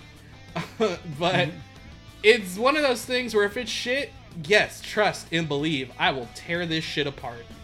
Because, yeah, I'm gonna tear this shit apart. I, I got a lot of knowledge Yeah. on Yu Yu. I'm gonna tell you what the bullshit is about it. If there's any good things, I'll bring it up. But at the end of the day, I'll be like, yeah, I'm not fucking with it. I'm just going to watch Yu Yu Hakusho, and that'll be it. It's gonna be a movie. No, it's a show. Okay. It's How- a Do you know how much the first season is probably gonna cover? I don't know. We we know very little. We know it's coming out next year. December could just be a placeholder. Just, they're just saying it's coming within that year. It, I feel like they're either going to end it on Rando or right before Rando, and season two is going to be Rando up to It- the beginning of the Dark Tournament. I think, yeah, I think it just depends on how they choose to like adapt the arcs and Yeah. how many episodes they're gonna. I'm assuming the episodes are gonna be like you know the general like 40 minute long things, 40 50 minute long episodes like Netflix Yeah. likes to do, and I'm assuming there's probably gonna be no more than 10. So I could see them like kind of like condensing yeah. the Like, first season, like the first, like the Spirit Detective saga, into that one season. They could do that, Like, especially live action. Yusuke's going to get his body back by the end of the first episode. Mhm. And yeah, definitely, hundred percent. And then they can like put the the Hiei Kurama, uh, what's his name, Goki. Yeah. Uh, episode like two and three. Arguably just episode two. Yeah. True. like, like, I could see it being a two and three, but arguably just episode two. Yeah. And then have Rando be like two episodes. Yeah. Have the Four Saint Beast be like con- three episodes, and then wrap it up with the Yukina rescue. That's true. That'd be like one, two, three, four, five, six, seven, eight, nine, ten episodes. So yeah, they could stretch the Rando arc a little bit more. If if they ideally if they got ten episodes, I feel like they they would- could milk that shit into ten episodes. I feel like they would end it with Rando because it would be the first tournament, and they would kind of They make the could. fights a little maybe more intense. my my only concern with that is the reason why I kind of would rather them just condense the stuff is because they're gonna stretch those forty minute episodes out. Yep. So, oh, I'm looking for Goki for 30 fucking minutes. I'm looking for Goki. It could. Netflix does that shit. And I don't want to sit there and watch this live action Yusuke walk around the city and do nothing for a half an hour. so I'd re- I, I know people be like, man, they're just cramming all this shit in. I feel like it would work out better if they did. But you're also correct. They love doing that. We just saw Stranger Things 4 do that. So it's entirely possible. Um, they're gonna stretch that bitch out, and then we're gonna end on Rando, and then they're gonna tease Four Saint Beast for season two, and then they get canceled. Question.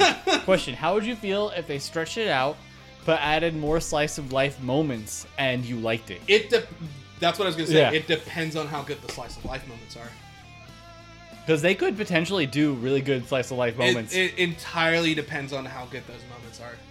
If they're fucking boring, then uh, it's gonna it's just gonna drag it down even more. But if they're enjoyable, if they feel natural to the characters, that'll be cool. I'd be down for that. yeah. And then what I was gonna say is I could see them like stretching. If season, let's say for example, they do condense them, and season one is like the Spirit Detective saga. I can see them cashing in on that idea, and it's like, all right, we want to make the Dark Tournament in like two seasons, but it's gonna be like Dark Tournament Part A and Dark Tournament Part B. Yeah. I could see them doing that. There's like season one, season two, Dark Tournament, Dark Tournament. Yeah, Yeah.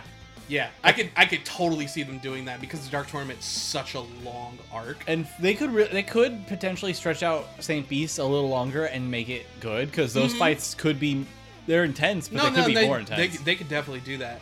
And it, it'd be one of those. Th- I'm interested to see how the Snake Beasts are gonna look. I'm interested to see how a lot of these demons are gonna look in live action. oh my god. Yeah, how much budget you putting into this bitch? But um, yeah, I could definitely see them doing like a part A to Dark Tournament, and it ends. I don't want to say too much because you're watching it right now. Yeah. But it would end right before the semifinals, and then part B would be the semifinals and then the finals Makes sense.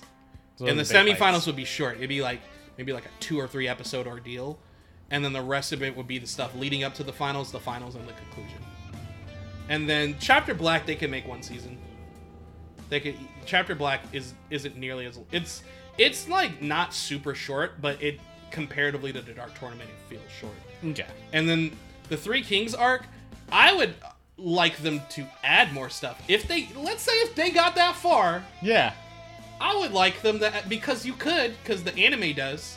The anime adds stuff to Three Kings because that's when uh, Togashi's health comes into Yeah. question. A lot of awkward things happen with it, so the anime added stuff in to to fill it out a little bit more. So they could do that with season four and like make it kind of like their own thing, and then just wrap up. That's my idea if they did it. That if I was in charge of a Yu Yu Hakusho live action, OJ by OJ Simpson. Yes. That's how I would do it. Season 1, Spirit Detective Saga, cliffhanger to the Dark Tournament. Dark Tournament's a little longer of a season, so we're to split it part A, part B. Season 3 would be Chapter Black. Season 4, Three Kings, we're done. Don't add anything else. Don't add content to this. Do not add new arcs. Do not add new villains. Don't do it. I- Kubar's I'm- gonna fuck Hiei's sister. It's Netflix. just fucking They're gonna raw, fuck. just fucking raw back shots, Yukina, right? Ice cold. I would be so upset. I'd be so mad. Not only would it not fit Kuwabara's character, I'd just be disgusted. I'd be like, I fucking hate you. I hope they don't try and add a love triangle with Botan and Yusuke. Yeah. See, I'm I know I'm all down for changes because I see them coming. I Yeah. expect them with live action. Don't do stupid shit. Like, yeah, don't do no love triangle. It's unnecessary. Botan and Yusuke had a strictly platonic friendship, and it was perfectly fine. That's Everyone okay. enjoyed it. It's okay for male and female characters, characters to have have friendships Yeah. that are completely platonic. Case in point, Yu Yu Hakusho. Another case in point, um, Ichigo and Rukia. Yes. Niggas is mad as hell right now. Niggas Uh, is fuming. they fucking, they fucking uh, Niggas is play the Sephiroth theme as they uh, deleted this podcast. You know that meme with the white dude with the vein in his head? It's, that's them right now. Like, how fucking dare you, Ichiruki for life? Ichiruki. The canon would beg to differ, and it'll never change. Anywho.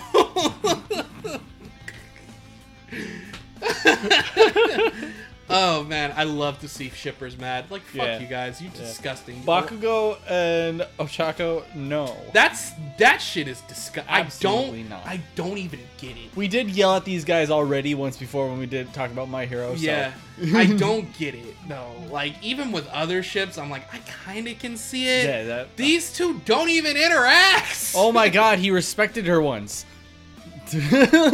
while she had Deku on the mind exclusively. Stupid.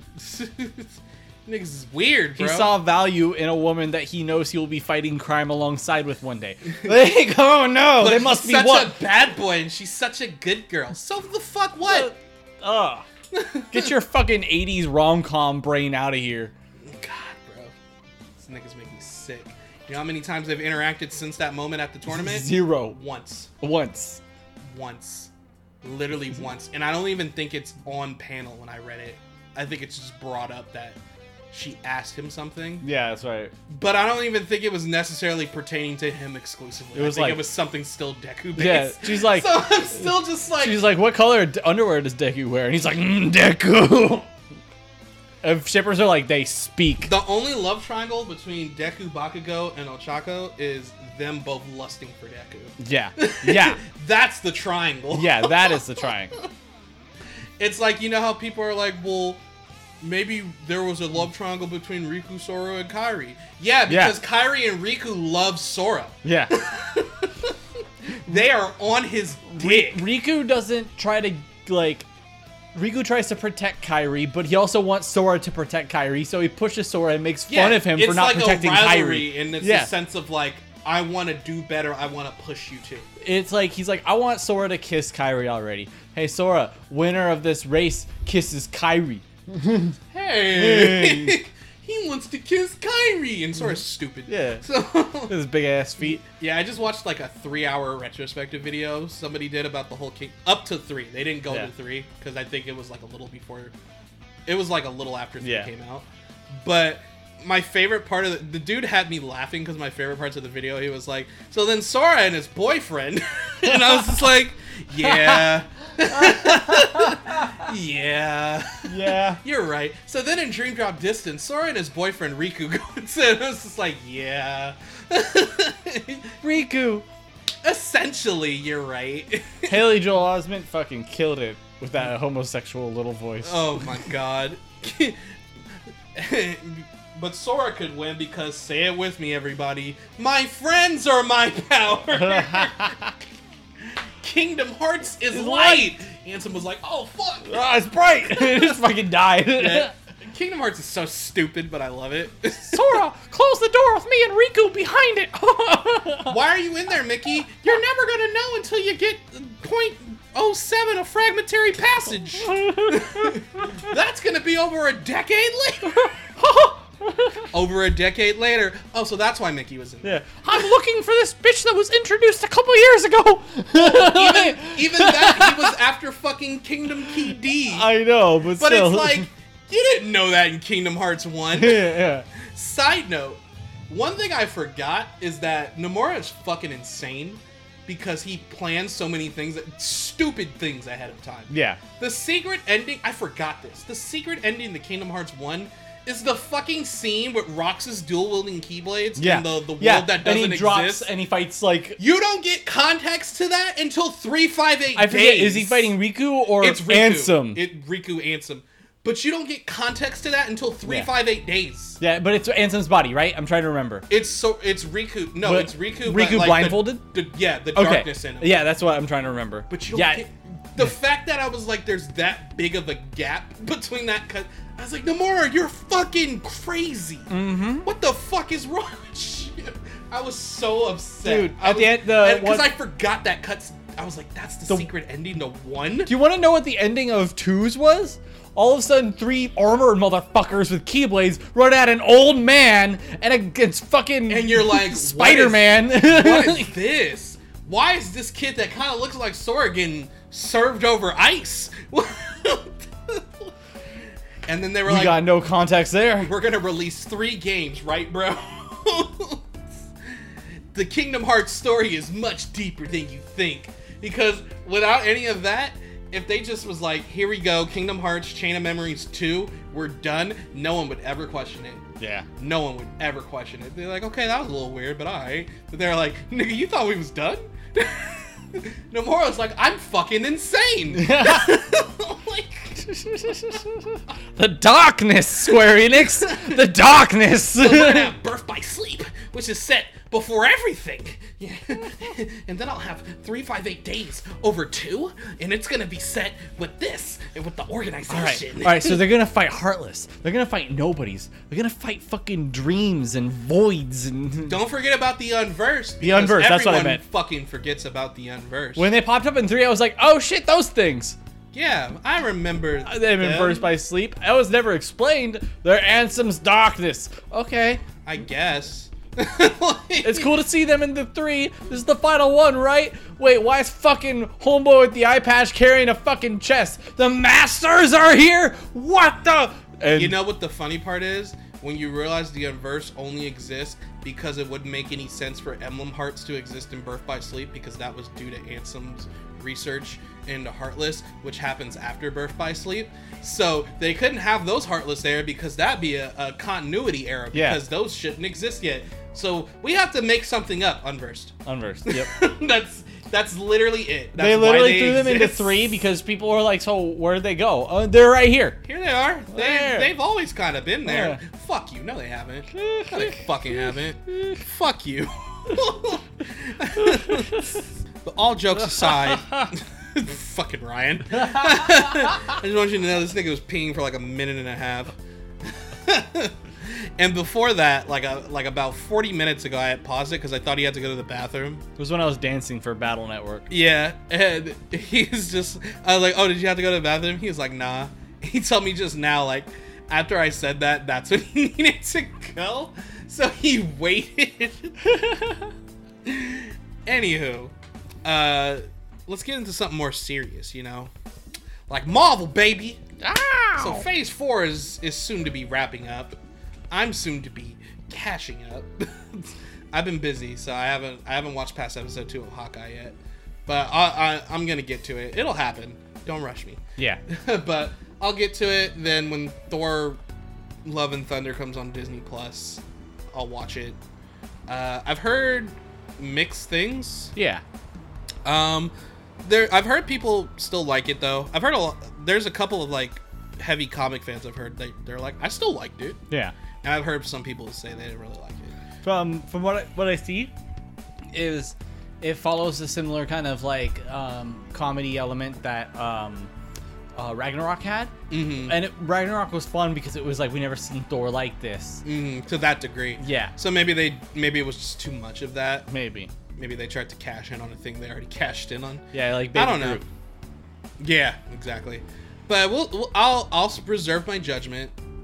Like people, you know, didn't really like Multiverse of Madness. I don't think it's the greatest thing ever. But it was fun. It was still fun. So you watched it. yeah, yeah, yeah. I remember I was Yeah, messaging you Yeah, when yeah. It. That's Yeah, right. yeah. You're right. So I forgot to mention this, boy. Um. So you've seen Loki, Oh yeah, yeah and you've seen Loki. Multiverse of Madness. Yes, sir. Do you know who Kang is? Do I know like in show? Uh, and what his comic book name is, or at least possibly one version of Kang. Mm, probably not off the top of my head. Franklin Richards. Oh. So my personal theory is, remember how at the end of Loki he's like, one one of me will come up. Oh, I get it now. someone someone who has a son just fucking died. Uh oh, spaghetti.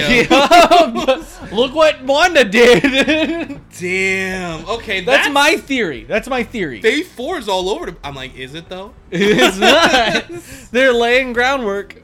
Yeah, people kept saying that, but I'm when I watched Loki, I was like, well, Kang is clearly being set up as the villain, and they're Mm-hmm. just clearly setting up multiverse junk while like wrapping up older heroes, kind of like storylines to like pass them on to other heroes, so they'll be set up to join the whole multiverse stuff. That was my idea of what Phase Four was, pretty much. You're concluding old storylines, passing torches, setting up multiverse shit. That's why it feels chaotic because there's Yeah. a lot going on at once. Mhm. But that's what it's for because when they did show the roadmap for for phase five he made a note to say sam wilson's gonna be in the next captain america. I was like good. Yeah. fucking better He is. after i watched falcon and winter soldier and then i heard like oh they might not keep him captain i heard word of that i was like that's fucked up Yeah. if that is true. But at least even even if he's not like the captain america in that next movie at least he's there and i'm hoping he plays a good major role. I really enjoyed falcon and the winter soldier and i like that idea of his character growth as him growing to accept himself Yeah. as feeling like he deserved it after Cap saw after Steve saw like you you deserve this. Yeah. I see you as the next person. I I could uh, theorize. I, I've seen a couple theories about New World Order, and one that I have is they're going to uh, kind of like Loki maybe adapt the the whole Hydra Steve. arc. That'd be interesting. Because it does end with uh, young Hydra Steve um, fighting uh, Sam Wilson, I believe. Or no, Oh. it ends with. I s- wait, am I mixing things up? I thought I think it ends with old man Steve in a suit fighting that Captain America. Because it's not actually they Captain America. excuse to have old man Steve.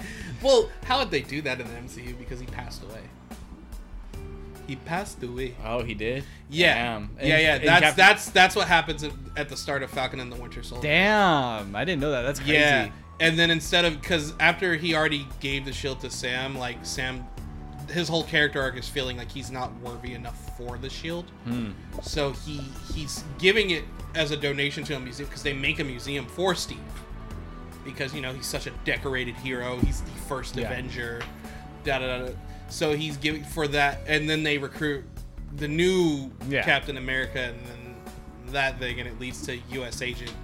Uh, so that's the whole plot behind that because yeah, he was old. So I was like, okay, so he passed away. They they Yeah. wrapped up Cap's storyline. That's It's good. done. I'm glad. I'm But glad that's why I like Falcon and the Winter Soldier because it was Bucky trying to get over the trauma of what he did in the past when he was brainwashed and try to be a better person and dealing with that and not being such a loner, especially since Steve was gone. And then Sam trying to, you know, live up to that name because he felt the pressure of it.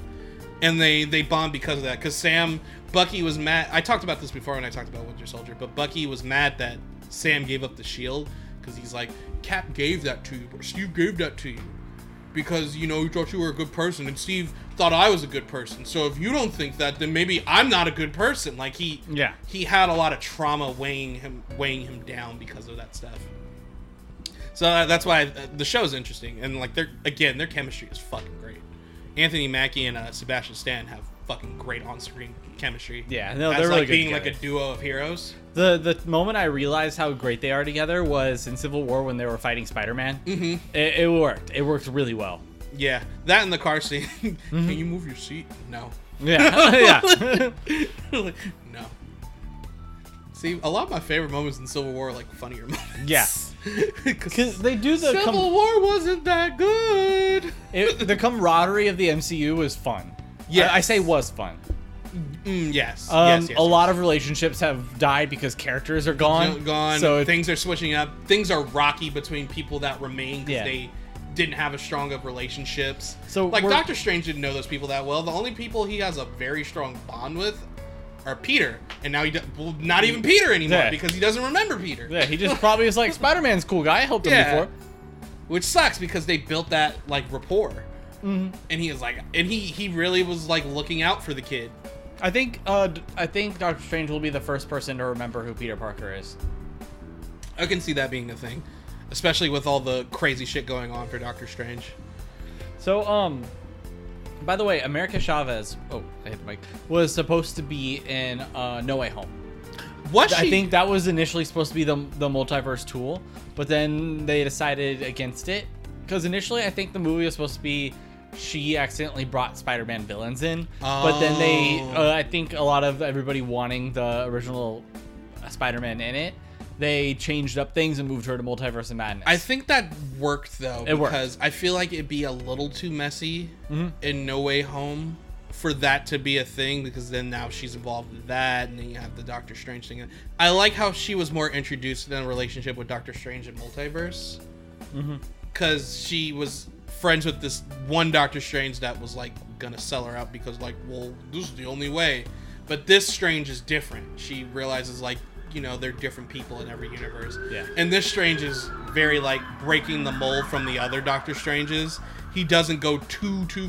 He me- he messes up. He gets a little too cocky because that's who he is. But he never has like these like I'm gonna go too fucking far with my powers, you know. Yeah. Whereas like a lot of other universes, Doctor Strange's will. that might be a point in like their wrap ups, Mm-hmm. their wrap up movies. That's very true. Because he But- has the fucking Darkhold eye. Yeah. Oh yeah, yeah, yeah. that was such a funny ending. He's like ah. I was like, why was that the ending of the movie? He's like, let me walk down the street. Oh my god! my eye, and then and then fucking Cle- Cleo shows up, and she's like, "Let's go," and he's Yeah. like, "Okay." I was like, that was so random. Do you think Wanda is dead? Dead? No, I yeah, I I agree. I, like, if she is, then I'm like, okay, she is. I think she faked her death and is hiding in the mountain. Mhm. I'm like, if she is though, okay, she is. Whatever. Sh sh- you know, she realized she was crazy at the end. but um, yeah, the way it happened, I'm like, I don't know. I don't think she's dead. I don't think so, bro. Yeah, I no, she she can't be dead. and then yeah multiverse of madness was, was okay it was fun but it was okay uh zombie strange was metal as fuck and i love that part. Yeah. that part was fucking cool. Yeah. he was like fuck you. I'm a zombie. Ah. like that that was cool. I like that. I dug that and i dug the payoff of that when he buried him. He was like oh wait. You know what i could do? That, i was like okay that's cool. That's cool. That's cool. So yeah i'm looking forward to it. And then uh I think they have another show coming out, and then Wakanda Forever or something like that. I believe so. I can't remember for Phase Four. I think they have one more show coming out, Um, Echo, right?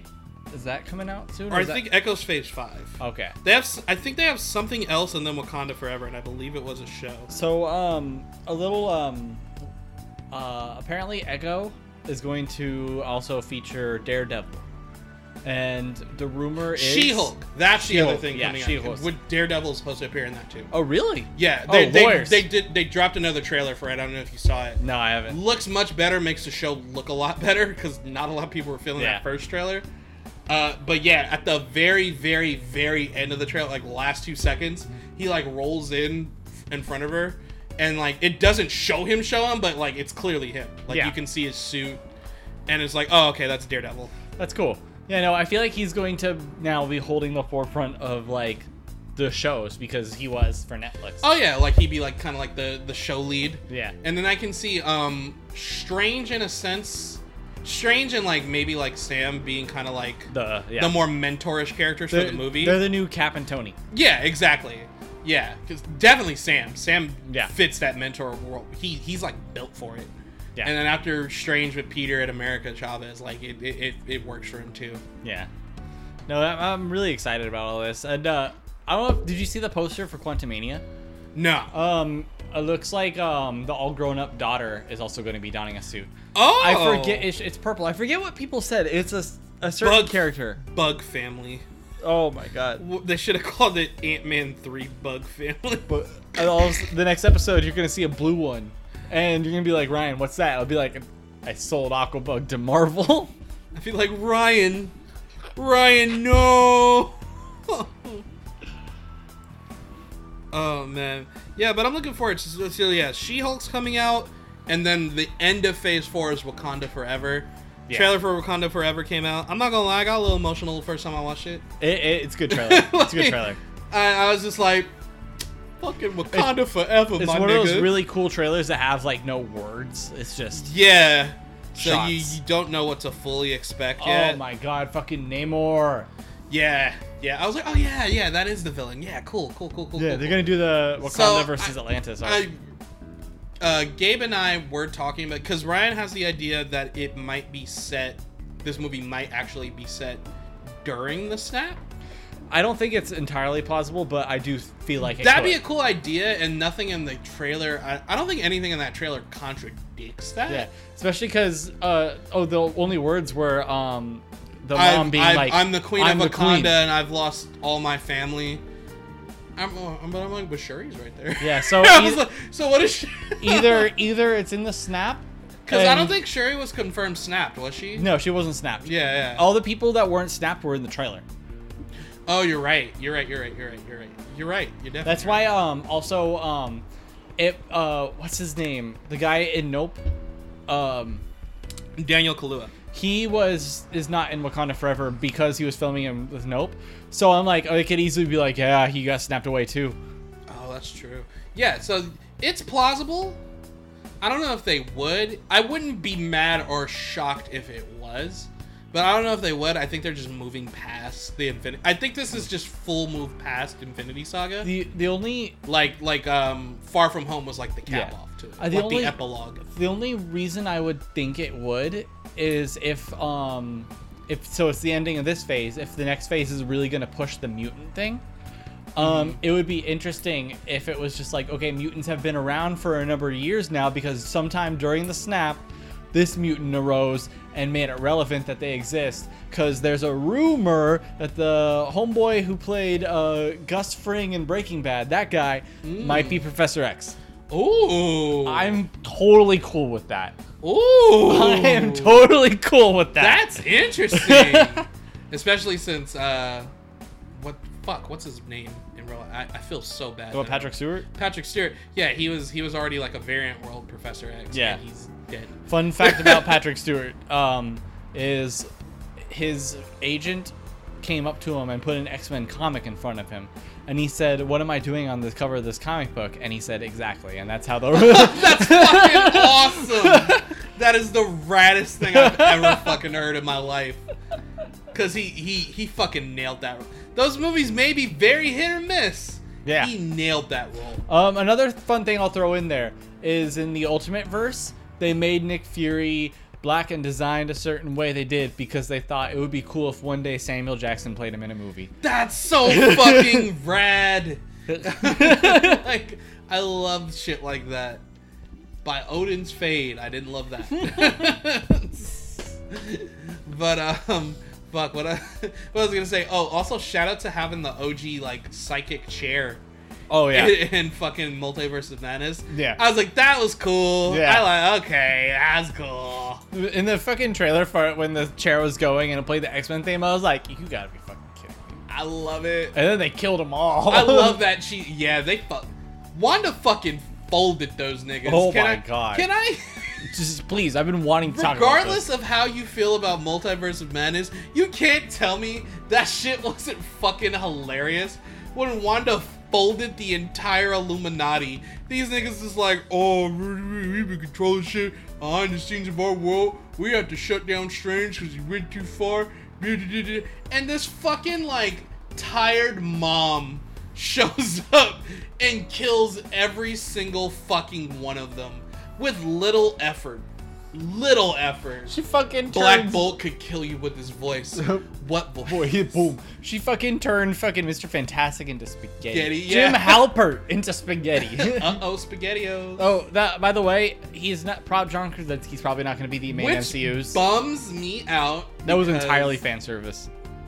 I- It bummed me out because I think he would have done a bang up job. I think maybe five years ago, him and Emily Blunt as Mr. Fantastic and Invisible Woman would have been perfect.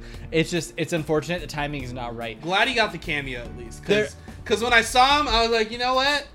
I could buy it. So I there's could a buy it. there's a theory, and I don't know entirely because the movie they announced Fantastic Four the movie. Um, Fantastic Foursome. um, oh, there is a pick, someone who uh, um, auditioned for Star Lord, along with his co-star Matt, Rob McElhenney. Um, Glenn Howerton, both of them auditioned for Star War Star Lord, did not get it.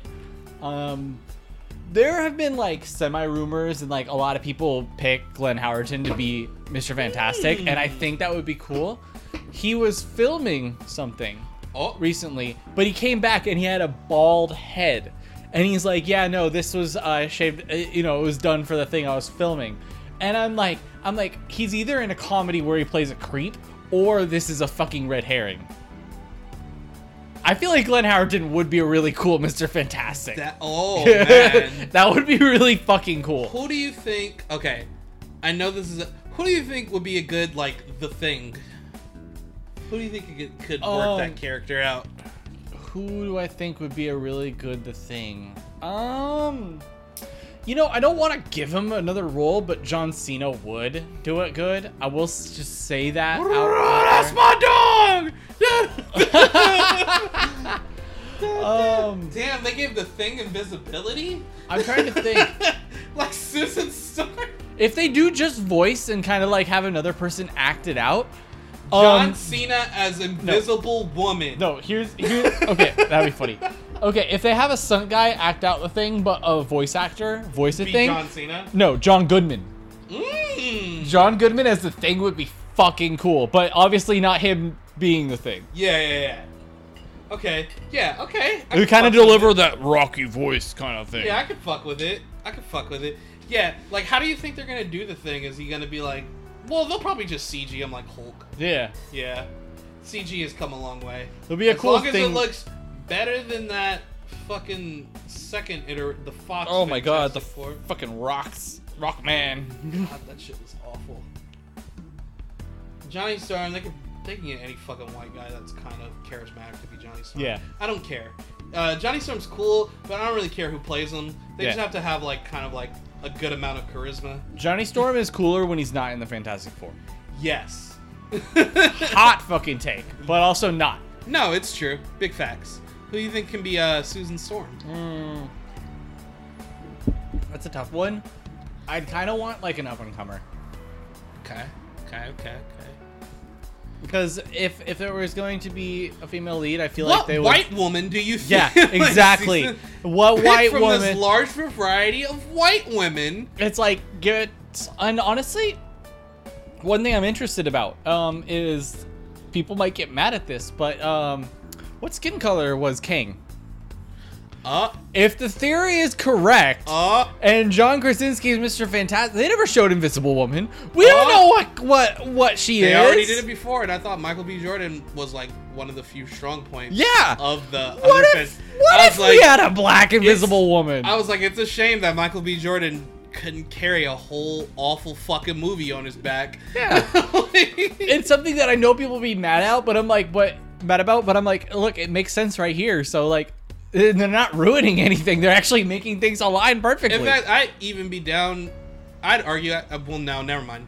Never mind. Never mind what I was thinking. Forget it. what Michael B. Jordan be Johnny no, yeah, because then I was like, wait, he was Killmonger. What the fuck am I talking about? Yeah. Yeah, yeah, yeah, yeah. Never shame. mind. Forget shame. it. Do it again. I don't care. Love D- both yeah. people. Chris Bring Evans again. Make make them both. There's two. There's two fire. Yeah, let us uh, variants everywhere.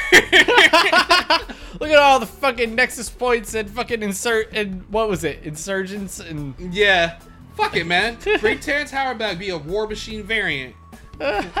He can talk about his weird fucking math equation. Have you heard Terrence Howard talk about his weird fucking math equation shit? oh, you you told me about this once. Yeah. Yeah, man. You know, uh, I, the math wasn't ma- right, and so I made a new equation, man. It's fucking crazy. But, but so, anywho, uh, I'm excited. I'm interested to see what they're gonna do for Wakanda Forever. Yeah. Because you know, shit, bro. Yeah. yeah. That that definitely struck a chord with me when I watched that trailer because I was like, that was beautiful. Oh, um, by the way, one thing that makes me think that Wanda isn't dead is they're having an Agatha series, and I know it's yes, like yes, yes. because she was a very fun part of WandaVision. and I I feel like- Sparky. I feel like she's going to be looking for the Darkhold, and she's gonna come across one, and she's gonna be like, "I destroyed it." Ooh. and she's gonna be what you mean. then they're gonna work together, and Agatha, Agatha's gonna join the Avengers because it looks like they lied and they said the Avengers movies were done, but now they're There's Avengers. fucking two of them coming back to fucking back. I'm cool with it. I'm cool with it. Just make the big tie-in ones all them Avengers. I, I hope they don't make Agatha a good guy. we don't need another Loki thing. just a bunch of magic. Loki's already cool enough. Just a bunch of magic people throwing things at each other. But uh, just to read off Phase Five. Yes. So we're kicking it off uh, February 17th, 2023. Ant Man and the Wasp, Quantumania. Spring 2023, Secret Invasion. Ooh. Uh, I believe that's a show. yeah, it'll be a show. It'll be um, following the the events of the post credits of um, uh, Far From Home. Yes. We're finally gonna get answers to that. Okay, yeah, my boy Samuel. Yeah, he's in space. Fucking finally. I I miss Samuel. uh, My boy Sammy J. 6, 2023. We are finishing up the Guardians of the Galaxy storyline with Volume 3. With uh, I wonder if it's still true, but I remember Mark Hamill is going to be the guy who created Rocket. There's Oh! so possibly the, the theory is it's like a fatherhood trilogy. The first one was about um, Gamora and her father. Second one is Star Lord and his father. Oh. Third one, Rocket. Wrapping it up. Rocket Okay. and his father. Okay. Summer 2023. Echo. Hey, Disney series. you'll you'll get the sequel to the Hawkeye show, Oh, word? Pretty Okay. much. Okay, cool, cool, cool, cool. but it's going to be Daredevil possibly looking for Jessica Jones. Bring it back. That Just means bring- honestly, if they bring Krysten Ritter back, I know who's coming back as both hopefully Power Man and Iron Fist. Please just bring them back. They bring were good. back. Disney Plus can make better shows than what, what Netflix did. Yeah. Bring them back. They they worked well in the My roles. my boy who played Danny Rand did excellent. No, I agree. People hated that. Uh, like, no, I agree. am the immortal Iron Fist. He's fucking crazy. Yeah. Summer 2023. Loki season 2 finally. I say finally like I I watched Loki when it came out. I barely watched Loki a few months ago. I think this one is going to set up what the big big conclusion shit is going to lead into. I'm so hyped though cuz Loki was such a fucking well-written show. It was so good. It had no business being that fucking good. Uh July, I think it's 28th. This is blurry. It's late July. Uh 2023. The Marvels. So we got technically the sequel to uh Captain Marvel.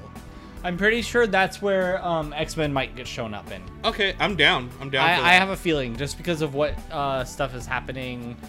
Semi spoiler, but not going to say anything in Miss Marvel. Okay. November 2nd? Or is that 3rd? I think it's 3rd, actually. November 2023. Finally, we are getting Blade in the MCU. Yes. Mahershala Ali. Oh, oh my boy Cottonmouth is Blade. Woo! No, that's a perfect casting. I'm so hyped. I'm so hyped. That's going to be fire off rip. And I don't care. Morbius too. It's Morbin time. Intriguing. Then in fall of 2023, we are getting Ironheart. Fuck Cool. yeah, I'm down. I, I do you know? Is there? They dropped a little hint to her, and um, yeah, they I forget the girl's name, but they already casted her. Is it the girl from um, uh, Jessie, the little girl that was in there? Because I remember a lot of people were campaigning.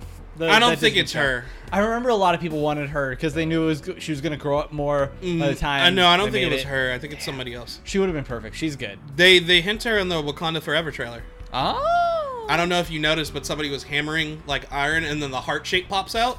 Oh, that's what that was. That was Ironheart. Oh. Yeah, yeah, and I know she's supposed to Yeah, be- feature in Wakanda Forever. Yeah. That's when she's first introduced, and then she's gonna have her show. Okay. Cool. Then winter, tw- it says winter 2023, 2024, so somewhere around there. We're getting Agatha and the Coven of Chaos. So for you Agatha homies, you Agatha fans, we're getting more of her. Spring 2024. When I watched the video of uh, Kevin Feige like announcing shit, people lost their minds. Daredevil, Born Again. Yep. We we knew we knew he was coming. We didn't know exactly how, but we knew he was coming. Yep. Charlie Cox, bro. He is. He is. ma- he's one of the castings in the MCU that is absolutely perfect. they always have a few of them, like like fucking Robert Downey Jr. was Iron Man. You know, Charlie Charlie Cox, he's Daredevil. yeah. He's hundred percent Daredevil.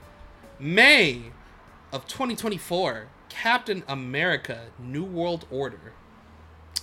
And then Phase Five ends with the Thunderbolts. So it's gonna be like U.S. So- Soldier. It's gonna be A- Agatha. It's gonna be Abomination. Mhm. A lot of the little villains. Yeah, yeah, because Abomination's gonna be in um She-Hulk. Yeah. They showed her. They showed him in the new trailer. Uh, and then we move into Phase Six. I'm. I don't know if it's only gonna be these three things in Phase Six, or they're only showing these three things in Phase Six because it's the major things, and they don't Yeah. want to show anything else. Like Shang Chi two is there, of yeah, course. but the three things Kevin Feige showed for Phase Six were Fantastic Four. So we still got a while. It's probably It- 2025. it's what's opening it up, right? Yeah. Yeah. Then we have Avengers. I, I forget what it's called. I think it's like the Dynasty of Kang or something like that. It's something Kang. Well, like King Empire. Yeah. And then a few months later, we're getting Avengers: Secret Wars. So that was that. That actually surprised me. When I was looking at all the the uh, the um the Phase Five stuff, I was like, okay, cool, cool, cool. A lot of stuff we already knew was coming. The Daredevil stuff, okay, cool, cool, cool. I'm down, I'm down. And then they were just like, let's talk about Phase Six, and I was like, damn, nigga, work. Yep. we got it planned. I was like, all right, all right, let's see where. Yeah, he. That's when they were officially like, this is the multiverse saga. This is where we're at right now. Okay, so um, I remember I, when uh, we got when I showed up earlier. I meant we were talking about this beforehand, and I mentioned that like, oh, like maybe it would be Kang instead of Doctor Doom if they were doing that Secret Wars. Mm-hmm. Um, they could even if I I didn't realize Fantastic Four was the beginning of the phase, it could totally be Doom working with Kang. Oh yeah, and it could help build up into that. Yeah. Yeah, I'd be surprised if Phase Six is only those three things. I think they just didn't want to tell you too much Yeah. Because they're just like focus on Phase Five stuff. Look at all this. Look at the plan we have. These are just the three keystones Yeah. for Phase Six. In in phase like six, this is what's gonna start it, and these two are gonna end it. I- but we're not gonna tell you the in between. I guarantee there's going to be a Shang Chi sequel in Phase Six, and I'm pretty positive there's going to be another Spider Man. Oh yeah, uh, yeah. They're they're giving you time to like miss him, especially after he had his trilogy and now no one remembers him. Now he's so just- he's gonna be like building a rep on his own like that. He is now the friendly neighborhood Spider Man. Yeah, yeah. The So- next Spider Man movie won't be about Spider Man. It'll be about Spider Man. Mhm. Probably. Yeah, no, Yeah. exactly. But that'll be cool. That'll be fun because you'll have enough time to be like, oh, okay, we're going back to Yeah. this. We're gonna see how he's doing. And I bet I bet we're not going to see him without his mask. I, if if it's a Miles Morales Spider Man movie, I feel like we're not going to see Peter Parker without his mask until late on, and then you can take it off, and you see my boy Tommy H, and you're to be like, oh, you're all grown up. They're gonna be like, Tom, can you grow a beard? I, I, I, I, I maybe. Maybe it's like three hairs, but it's okay. We're proud of him. No, no, John Krasinski beard. That beer was thick. I know it worked though. I was like, God damn, look at my boy. He, for a role that was like a jokey fan service role, he fucking killed it. Oh yeah, that's why I was like, damn, it sucks that they're not using him because yeah, no, he he did a good job. Also, I just we we talked about it briefly with Black Bolt's mouth being shut, but when that nigga's head exploded, Bro. I I like laughed. I had to Yeah. run that. I was like, Oh my god. Can I tell you something awkward? hmm. I took my mom to see that on Mother's Day. Oh, okay.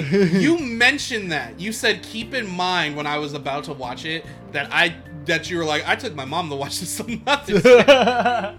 Imagine that, bro. It was awkward. Black boy, Black Bolt can destroy you with one word from his mouth. What mouth? Besides she Why liked, did he say anything? she um besides um she she liked Doctor Strange Mhm. as a character, so I wanted to but it was like besides all the violence and stuff, it was the whole concept of a mother who lost her children trying to kill people to like get them back. I was like, oh, it was awkward as fuck. yeah. The the like that movie was. It, it could have been a lot better, but there were some parts that were like, damn, that hit heavy. It was good. Like like the point where like she does get to the kids and they're like fucking scared of her. They're like, get the Yeah. fuck away from us, Uh, bro. And her fingers are all black because she's all evil. Yeah, dude, dude, and the ice cream song, ice cream Yeah. song, fucking slap, boy. Yeah. Go on YouTube right now. Pull up Multiverse of Madness ice cream song. Fuck up. fucking hit. Shout out to my boy Wong holding it down. I was like, I know they didn't just kill my boy. Nah. And then later, I was like, I knew they didn't kill my boy. Yeah, yeah. It's, That nigga it's worked. Phase Wong. He he works too hard to be disrespected like that.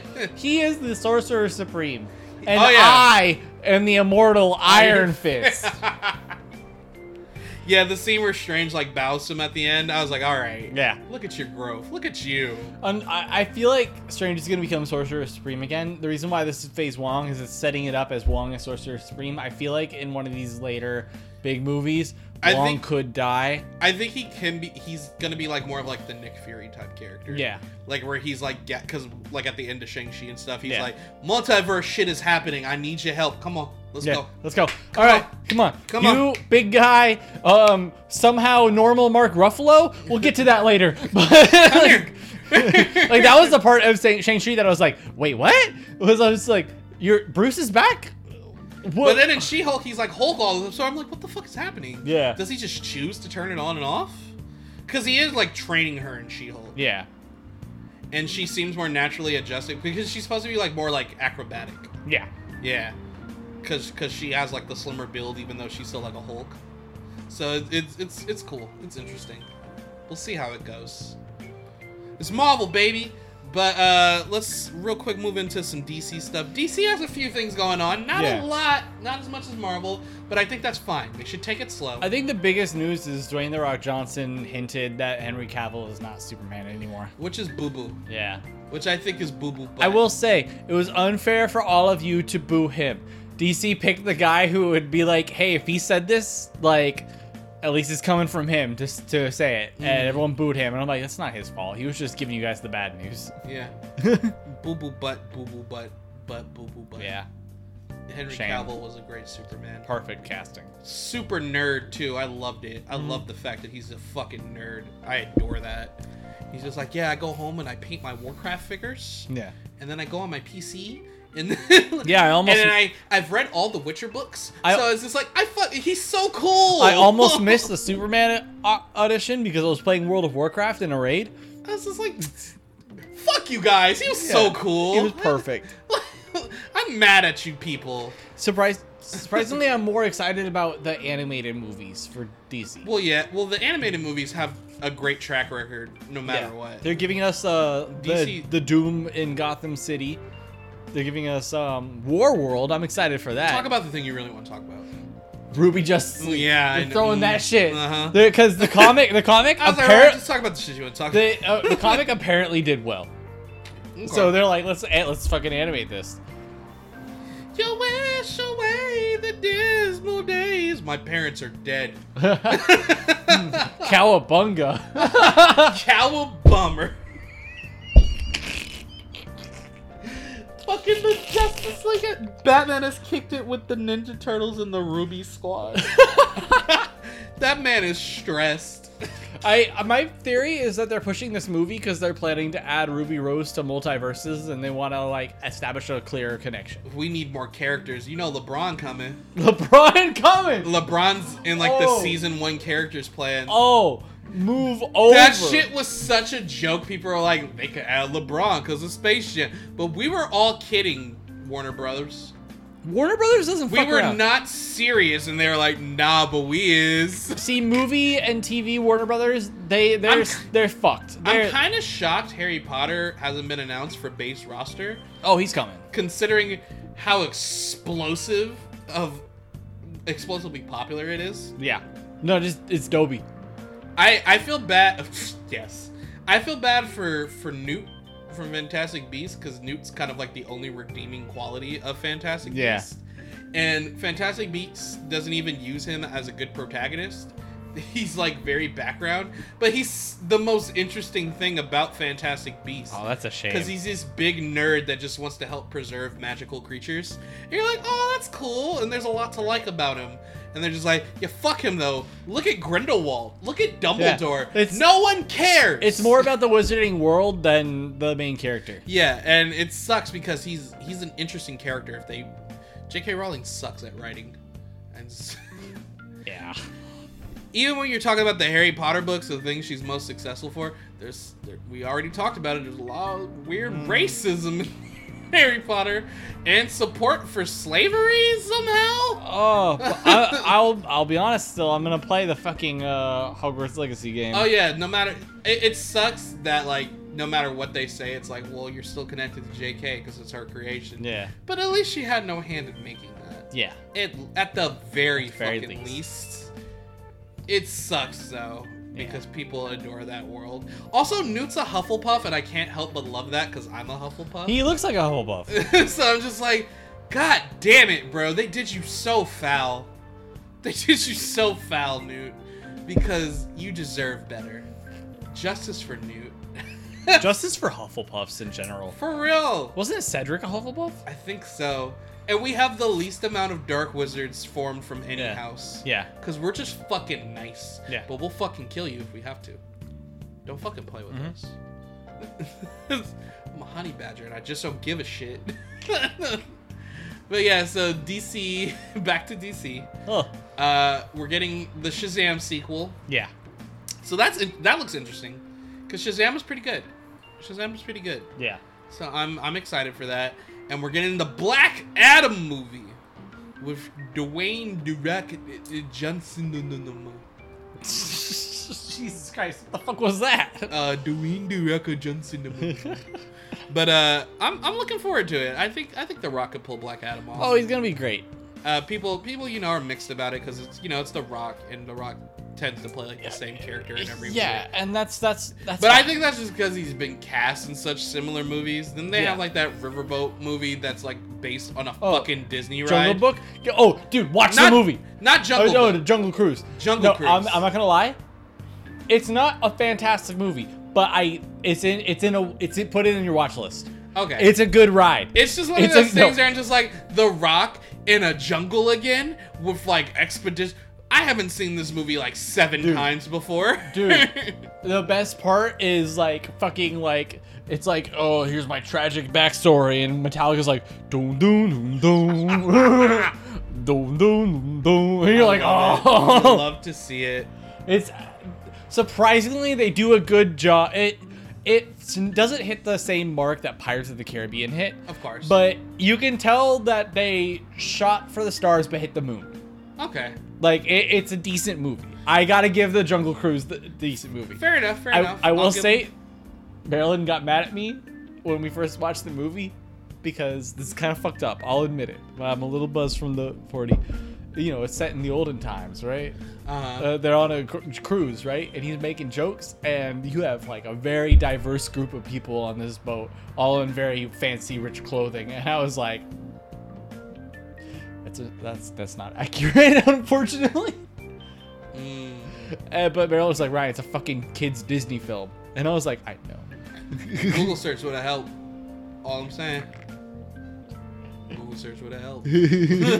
it's one of those things where it's like I get it, it's not that big of a deal. Like Yeah. you can you can No, have I'm- that sense of like suspension. But once you notice it, it's hard to yeah, not it notice. Was, it was like one of the, like someone was like, "Oh my," and they had like a bunch of money, and I was just like, "I'm like, I'm proud of you, man, proud of you." But for some reason, I'm just like, I, I don't know. This sounds way worse than I meant, mean it to sound. Am I? I'm not racist, right? Ryan. I'm not racist, right? I'm just like history. I mean, like if they want like to make it accurate, make it accurate. Make it accurate. Like, Don't put the fellas in the jungle cruise. They would not be allowed on that boat. A hundred percent. I probably would have said the same thing. I'd be like, they wouldn't let them niggas on that boat. See, that's why I was like, I was like sharing it with you because I was just like, Kyle will appreciate this I would humor. have said that. But I now would I'm have like the audibly- viewers. I would the have audibly said that when I saw. I would be like, they wouldn't have let them niggas on that boat. Question: We say the same joke. We say the same joke because you are black. It's funnier though, right? It's the experience. It's because Yeah. I live it. I shouldn't make these jokes because It's- I'm white. It's my life. Guess yeah. what? This was a lesson to everybody. I hate this nigga. Fella. Oh my god. But yeah, DC got some stuff in the works. We'll see. We'll see. We'll see. And I know like they had like a big like trailer thing come out like a few months ago that was like it showed Black Bolt and it showed um what's his name Doctor Fate. Mm-hmm. Yeah, so we know Doctor Fate is coming. That's interesting. Yeah, Doctor Fate's gonna be fun. Doctor Fate's a cool guy. They're bringing the Hawks in. I mean, he's not a cool guy, but he's a cool Yeah, guy. he's a cool guy. yeah. I love me some Doctor Fate. I hate me some Doctor Fate sometimes. Yeah, yeah, yeah, sometimes. yeah, exactly. It depends on That- who dons the helmet. That's what it is. That's exactly what it is. Uh, yeah, and the Hawks are coming. You, The Hawks. they had to. They They're had to bringing in bring 'em Captain Adam. so we'll, we'll see how DC does as they move into this stuff going forward. Do you think they're gonna release the Flash movie? I don't know at this point. Yeah. I don't even know if I want it I at don't. this point. I'm not gonna watch it. Ezra Miller has assaulted people, ass, ass, uh, allegedly like kidnapped people. They, I was hearing someone once say like, "What if they edit him out of the movie?" And then it was brought up that he's like six characters in the movie. He's six Well, characters. he's like three or four flashes. God. Just scrap it. Cut your get rid of losses it. and release a Flash movie a few years later. It's just uh, I love. Find a reason to not have him around and just release a Flash movie I, like I three years love later. Barry Allen, but just fucking just go to Wally West. Just move on. Please. I was excited to see Barry Allen on TV on movie. I'm sorry, fu- I, I didn't mean TV. I didn't care about the Flash show, But um, Ezra Ezra fumbled the he bag. fumbled the bag, and fuck it, fuck it, just move on, just cut it, move on. He fumbled the bag, bro. We'll see how DC handles things. Um, they've been doing better. They've slowly been getting better. They've had some hiccups. Wonder Woman 1984. Uh, but is, but we'll see. We'll see how it goes. Oh, one thing I wanted to ask you, Ryan. Um, after for going back to Marvel real quick, after they do the multiverse saga, do you think they're gonna try to do something else after that? Are you gonna try to do another? Oh, they're gonna try and do another saga. Will it work? Can we'll they see. really do anything after Secret Wars? Though, is what I'm thinking. they reset the universe. I would hate that. That's when I would jump off. Yeah. I'd be like, all right, I'm good. Y'all be good now. We're gonna recast everyone and do it again. No. If it, if it goes well, and they end it at Secret Wars, I think I could live with myself. I think I think if they ended it at Inf- at Endgame, I would sleep so comfortably at night. Yeah. There'd be stuff I would like to have, would have had more of. Like, I mean, I wish Black Panther had some more time. Yeah. but you know what? If they concluded it there, I'd be like, well, that was a nice conclusion to wrap Yeah, everything It up. It worked. Cool. But they chose to continue. So I'm like, okay, fuck it. We'll have like three more phases. Because I was thinking, I'm like, damn, Multiverse Saga, where the fuck can they actually go from here? Yeah. Are they going to fight the fucking Celestials? Probably. Actually, yeah. The Celestial Saga? Yeah. Was Eternals only made to set up the Celestials? Oh. By the way- because they kind of don't fucking fit anywhere in Phase Four.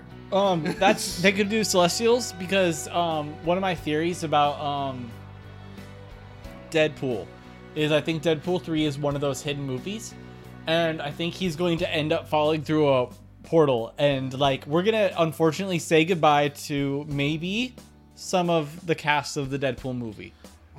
Hopefully, Zazie Beetz That's and what I was gonna Josh say. Brolin Not come in. Zazie Beetz. I want them to fall. I, I at least just want those three to fall into a wormhole, and then um, end up in the MCU, Mhm. and you know get introduced to that universe's X Men, all that stuff. But I feel like it would be fun if they added they put Death into the MCU. And guess what? Same actress who played Vanessa. So guess what? Deadpool falls in love with her. Mm, okay, that uh, okay. See, if they did something based around that, I'd be like, I could live with that because you got the Celestials, you got Death. That's that's something like I can see being bigger Yeah. than the multiverse because it's like the whole creation of everything. Yeah. So we'll see how it goes. Because I was like, damn, can they really do it? But even then, they they could have a basis. It'd be like, could they pull it off? Yeah. Could they pull it off? like, because we don't even know if they're gonna pull this multiverse saga stuff off. Yeah, we'll see what happens. Yeah. A lot of those are blocked out. I'm sure some of those spaces were like, we're gonna put a movie there. We'll figure it out when we get there. Don't worry about it. Don't even trip. Yeah. Whew. but we'll see. But um, you know, Let's- going back to some things. You know going back keep- to some. You want to jump into music and keep it rolling real quick, Uh, well, or do we have something else? well, we still have one last thing to talk about revolving around the Marvel DC. Mm. Uh, you know, something robotic, and I'm not talking Ultron. I'm talking bots. Oh yes. So, You know what? You tell the story. uh, recently, it seems to have been revealed that during the whole campaign, Ryan's peeing, by the way, during the whole campaign for uh, the release the Snyder Cut, you know, the supposed grassroots movement for Zack Snyder to have his vision of what he wanted Justice League to be uh, before he was pushed out and Joss Whedon finished it as a, a made and completed film, which we did eventually get. We did get the Snyder Cut. Dream memes become dreams, become reality. We got our four-hour long Snyder Cut, and it was surprisingly pretty solid. I thought. I always thought Justice League was a fun movie, but it wasn't like a great movie. Snyder Cut was a pretty solid movie. It was pretty good. It was pretty up there. I was like, you know what? It's pretty good. Pretty good. Uh, it's no The Batman, but it was really fun. Uh, and it was a good movie. But it seems to have come out that a lot of the, the campaign stuff going on for the Snyder Cut online was made by a good percentage of bots. So that's caused a lot of controversy because it seems like this supposed movement of a bunch of people wanting this cut of the movie might have been generated to build up press to force Warner Bros. into letting Zack Snyder do this movie. And it's even supposedly uh, said or claimed that Zack Snyder was in on it. He was using it to pressure Warner Bros. into letting him He's innocent. do the Snyder cut. No, he's not. Zack Snyder. Well, Zack Snyder has denied it. There's nothing confirming that he did this. If he did, it is pretty scummy. Uh, very scummy. But nothing is confirmed of if he did or not. So I don't wanna. I don't wanna say if he did or he didn't. I'm just saying it's it's been said and he's denied it. Now the percentage of bots. How much was it? This whole thing makes it seem like it was a lot, but yeah, it it, it, it was 13%. Now, in the grand scheme of things, that's not a lot because that leaves like 87% of the movement being actual people wanting this Snyder cut, which is actually a lot. But you have to take into account Yeah. that normally uh, it seems that a lot of like bot related things like this usually only the bots only have like about 5 5 to 7% of uh, what is actually like compared to like real people. So that's almost double for the if that's true, if it is indeed like 13%, even though that's still not a lot, that's a lot more bots than normal, which means this was pro- this probably was very intentional Yeah. and it, it it does make Snyder look bad if he was in on it and using this to pressure Warner Bros. I'll, I'll be honest. I see this being um, like I love him as an actor, but um, I feel like if it was anyone, it would be more Ray Fisher's doing than it is Zack Snyder's, Mmm. Mmm. and I wouldn't blame him for it. No, after everything he went through on that set. Yeah, Yeah. Because the this let's say this the Snyder cut had a lot more cyborg. A hell of a lot more. He was Oh he was God. even He was way a- more important to the plot. He was crucial. He was more important than Superman. Superman was just their ace in the hole. They're like, we yeah, need to. he was the power guy. Cyborg was crucial to the plot. He was like the heart of the plot at that point. Yeah, which is kind of what made me like it more. Yeah. Uh, well, the Snyder cut in general is just better. Yeah. It's long as hell. It's better. like S- Snyder Cut would have been cool as a as a series. Like yes, six and- and- episode and series. Even the way he like films it, there's like chapters. Yeah. To it, so it kind of has that vibe. Yeah, but it's long as hell. If you sit down and watch it, strap in. It's four hours. Like, but it was good. It was really good. Uh, but yeah, so we don't know anything is 100% confirmed or not as Yeah. of this recording, or at least as of our research of this. We don't know if anything's like 100%. But yeah, shady shit going on in the background when it comes to when it comes to the Snyder Cut movement. We'll see how it goes. Uh, release the the true Morbius cut. By the way, just play. No. I'm fucking. I'm so kidding. Intriguing. Don't release. I don't think it has something to do with Spider Man. so when Sony was like, "Oh, you guys liked Morbius? Oh, Morbid time. We're putting it back." I nah, nigga, you fell for the joke. I I know this joke has been played out to shit now, but I st- I I don't care. I'm gonna bring it up still. I love that people tried to petition it again and said bring Morbius back to theaters. We were busy, busy that weekend. Yeah. oh my god. That's hilarious. Imagine if they did it a third time. Oh my god. I'd be like, Sony, you are folding yourselves. I I don't know if it is the first, but it is one of the first movies to bomb twice. They make hundreds of thousands of dollars the second time. And I guarantee it was all from people who were like walking in like it's Morbin time. like, Yeah, full on joking. You know your movie's bad when Minions Rise of Gru made more money than you. oh my god. but yeah, that's that's that's DC, that's Marvel. So the last thing we're gonna touch on, it won't be super long because I might do a drink tasting on it because this album very good. Hey, if, if it's really good, you should. You know what? You're right, Ryan. Yeah. It'll be a minute because I still have to do my Dragon Quest What's in the Brew. I was tired, I didn't end up doing it. Yeah. But it'll it'll come up. It'll Give- come up. Give us a taste of the tasting. Why don't Okay. you? So here's a little taste. Uh, It's like when you sniff the wine before you. recently. we'll, we'll call these Kyle's sniffers when he's teasing his don't tastings. don't say that. I'm Don't- calling it that. Kyle, that sounds so weird. Hiccups, sniff ups. Please stop. But um, a little line for your time. nigga. But um, I listened to recently Joey Badass. You know, if you're not familiar with Joey Badass, he's a rapper. He's been around in the game for at least ten years, probably even longer than that, a little longer than that. Uh, he released a new album. He hasn't released an album in a while. I think the last time he released an album, it was uh, All American Badass, which is a great album, by the way. He fucking nailed that too. Uh, he released his new album 2000, which is the follow up to a classic project he did 1999. Oh. I, I've talked about this before on the podcast. I think like either last episode or the episode before that. I was super hyped. Joey Badass is one of my favorite rappers. He, like hands down. I really, really, really like Joey Badass, and uh, so I was excited for 2000. It was supposed to come out earlier this month. It got delayed due to sampling issues. A lot of people were like trying to like bring up this, make this rumor kind of spread that like, oh, we only did it because Drake surprise dropped an album. You didn't want to compete with that. First of all, that Drake album didn't do well, so why would he do that? Even even though I don't even think that Drake album was that bad, it wasn't that great either. It But- unfortunately released at the same time as Bad Bunny's, which fucking Yeah. blew and it out of then the water. a little after that, Beyonce dropped a house themed song, and everyone was like, "Man, fuck that Drake album."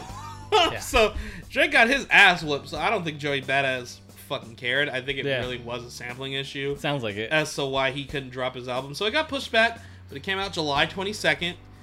It is very fucking good. It's definitely going to be one of those classics of the year. I can't tell you where it is in my top 10. It's in my top 10 because I loved it. Uh, it dro- the day it dropped, I listened to that shit like three times in a row. It was it was good, bro. It is real good. If you love like that classic kind of, and he's our age. Oh yeah, Yeah, he's like a year younger than us. He was born in January 20th, 1995. damn. So We're behind. Yeah, his last album, All American Badass, All American, uh, the American spelled with three Ks. You know what it is. Uh, released in 2017. So been a good few years. It's been about five years since Joey dropped the album, and then the fall. It's the follow up to 1999. 1999 came out in 2012. So it's been it's been 10 years.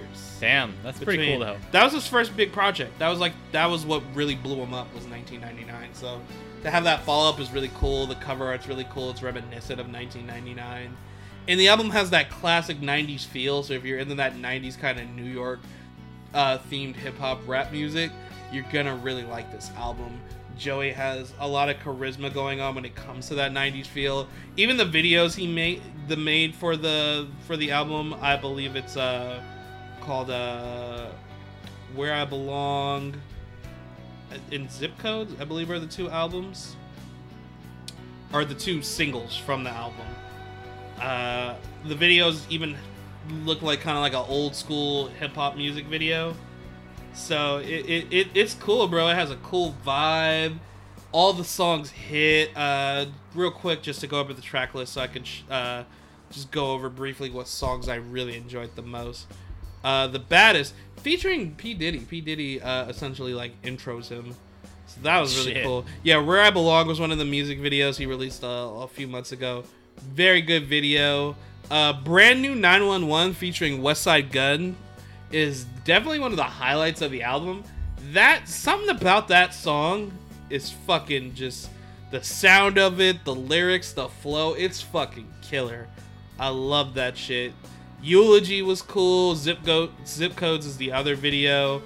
Uh, really like that one. Show Me was cool. Uh, Head High, that was like one of the first singles he released. Survival's Guilt, Survivors Guilt is a very good track. It's uh, a dedication and like a, uh, it's, it's definitely about uh, his his boy Capital Steez. Capital Steez. If you don't know who he is, 'cause if you're not big on Joey Badass, Capital Steez and Joey Badass pretty much came up together. That was like his best friend. That was his boy. Capital Steez is uh, pretty popular in the music scene too. He can spit. Arguably, early in the career, Capital Steez was definitely like the guy, and he ended up committing suicide like uh, a while back. It was, it was a while back ago, and so Survival's Guilt, Survivor's Guilt is a song about him because it shook Joey up. Clearly, like you know, long ago, that was they were tight. They were like tight, tight, best best friends. So yeah, he committed suicide. Uh, you know, he had a lot of mental health issues that he did bring up too. So you know, it's sad that that happened, and it's nice that he brought that up. And I believe he dropped the single for Survivor's Guilt. It was shortly before the album dropped. I think it was on Steez's birthday too. So there's that. That's the second to last track. Uh, Written Written in the Stars is the closing track. Has a very like beautiful conclusive feel. It, it feels like a song where you're looking back and you're just like, yeah, bro, like we made it. We did this shit. This is like, it feels kind of like a victory lap kind of album for Joey. Like he's he's in his bag. He's in the pocket. He's feeling himself. The beats are smooth. Like I said, it has this very 90s feel and aesthetic. And it's just clean, bro. I'm probably going to listen to it again tonight. Very, very good. It's definitely in my top 10. I don't know where it's placed. We're, we're, we're halfway through the year. We still got some stuff coming out. I don't know if Chance is releasing an album or not. He might be. Uh, I don't know if Starline Gallery is coming out this year or next year, but we'll see. We'll see. We'll see. We'll see. Uh, coming out in August is Danger Mouse and Black Thoughts album Cheat Codes. So, you know, that's going to be godly. Released a couple of singles off of that already. Joey featured on one of those singles. So was cool. Uh, if you don't know who Danger Mouse is, uh, he's a very popular producer and musician in the hip hop world, in the music industry in general. He was the other half of Gnarls Barkley, in fact. So that's probably where a lot of people know him from. Yeah. And Black Thought, I've already talked about Black Thought on the podcast enough. You should know who it is. Yeah. The MC of the Roots, one of the goats, one of the greatest to ever grace a mic. So you know them collaborating is gonna be some fire shit. I'm so excited for that. Black Thought is my favorite rapper of all time. He is a true MC. So I'm, I'm looking forward to that. But Joey, Joey's up there, bro. I might I might already be able to say Joey's definitely top five albums for me this year. He did his thing. I'm glad he finally released a project. It's been so long. Uh, I was I was super hyped. My mom was and I were super hyped. We were both listening to it on repeat the day it came out. We were talking about it. I'm so excited to see what's to come from. He does his thing, bro. He's I think I think he's still kind of underrated without even being underrated. Don't sleep on him, bro. Don't sleep on him. Check him out. So I might do a full drink tasting on the album, go track by track, because the album's not super long. It's 14 tracks. Oh, perfect. The album's runtime total, I think, is like 58 minutes. So it's That's a solid it's album. so we can get into that and talk about it when it's time to talk about it. But that's gonna be it for that for now, and that's gonna wrap up the episode. Uh, it's been like two and a half hours. This is a longer episode, but we we went into it knowing, knowing it was going to be a yeah, longer episode. a lot happened. Yeah, a lot happened, a lot of information, and we wanted to There's talk. definitely stuff that we kind of skimmed over too. Mhm. Oh yeah, yeah, yeah, hundred percent. But um, yeah, don't expect longer episodes again. We just had to get the extra out. That's why this one's a little thicker. Uh, Thick. thick with two C's. Like when uh fucking Haku extra thick, you know. But uh this is fun. This is a good time. But that's Yeah. gonna wrap it up. Uh ex- expect the Dragon Quest What's in the Brew to come out the Friday after this. Finally, I'll do it. Like I said, I was tired and I didn't want to. If I I knew if I got drunk, I would go to sleep. I I'd be like, I got no energy to rant about shit right now. But expect the Dragon Quest What's in the Brew to come out. Uh, what exactly is it about? It's about me going over the misconceptions of Dragon Quest Dai, what people are, uh, the themes that people are missing from Dragon Quest Dai, and a lot of the character motivations they're missing. I see a lot of people complaining about certain characters doing certain actions, but I'm like, but it fits their characters.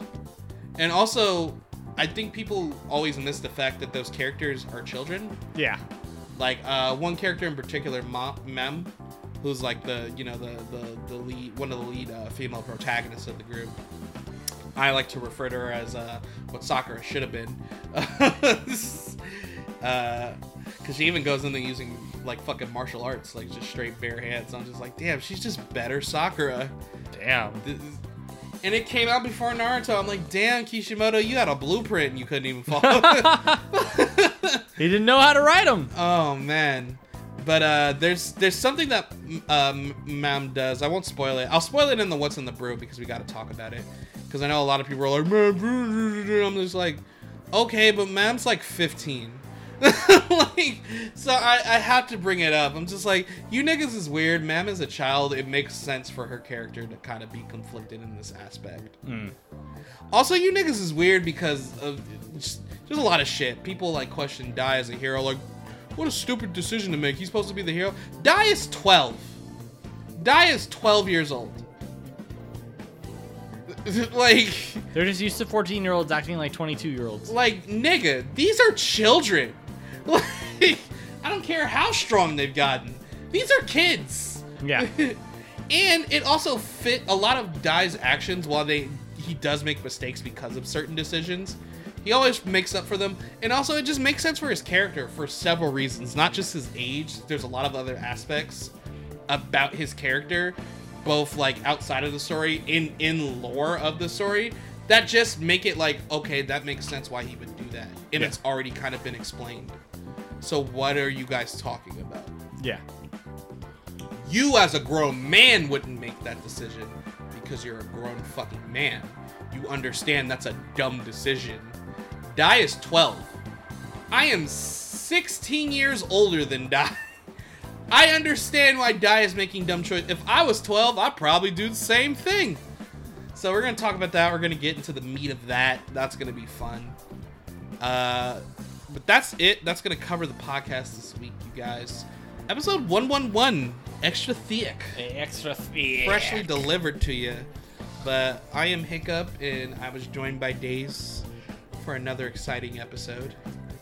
Yes. And stand by, because next time is episode 112. What are we going to be talking about? Well, Kyle's gonna finally tell me about the time he was in college and he got caught looking at Genkai Rule 34 on his laptop.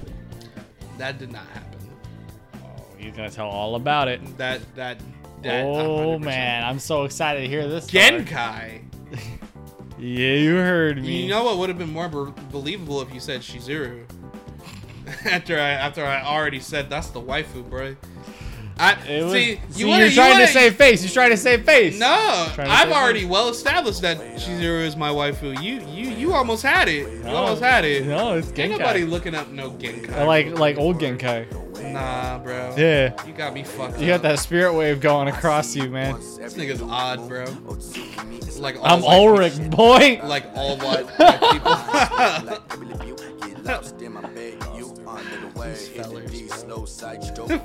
We're gonna close out, guys. Much love to you. Thank you for tuning in to the 40 Ounce Fridays podcast. Rate five stars, like, comment, listen, subscribe. Uh, tell your friends, tell your therapist. Uh, tell me, um, you know, find me. Yeah, and if this podcast gets 5,000 likes, we'll drop another bang. Yeah, yeah, we're gonna give a giveaway. giveaway. Give away a PlayStation Five. Hell no. I don't To even me, have a PlayStation I want 5. one. Yeah, please. Donate me a PlayStation. Give it to me. All right, all right, all right, all right, all right, all right. We're done. Good night, y'all. Much love.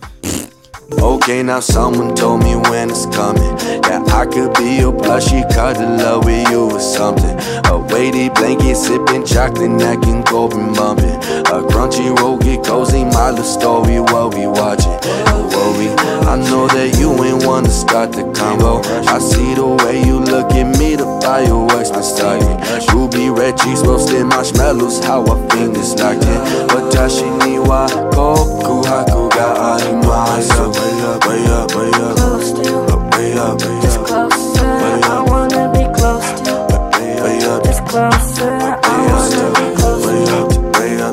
Close Way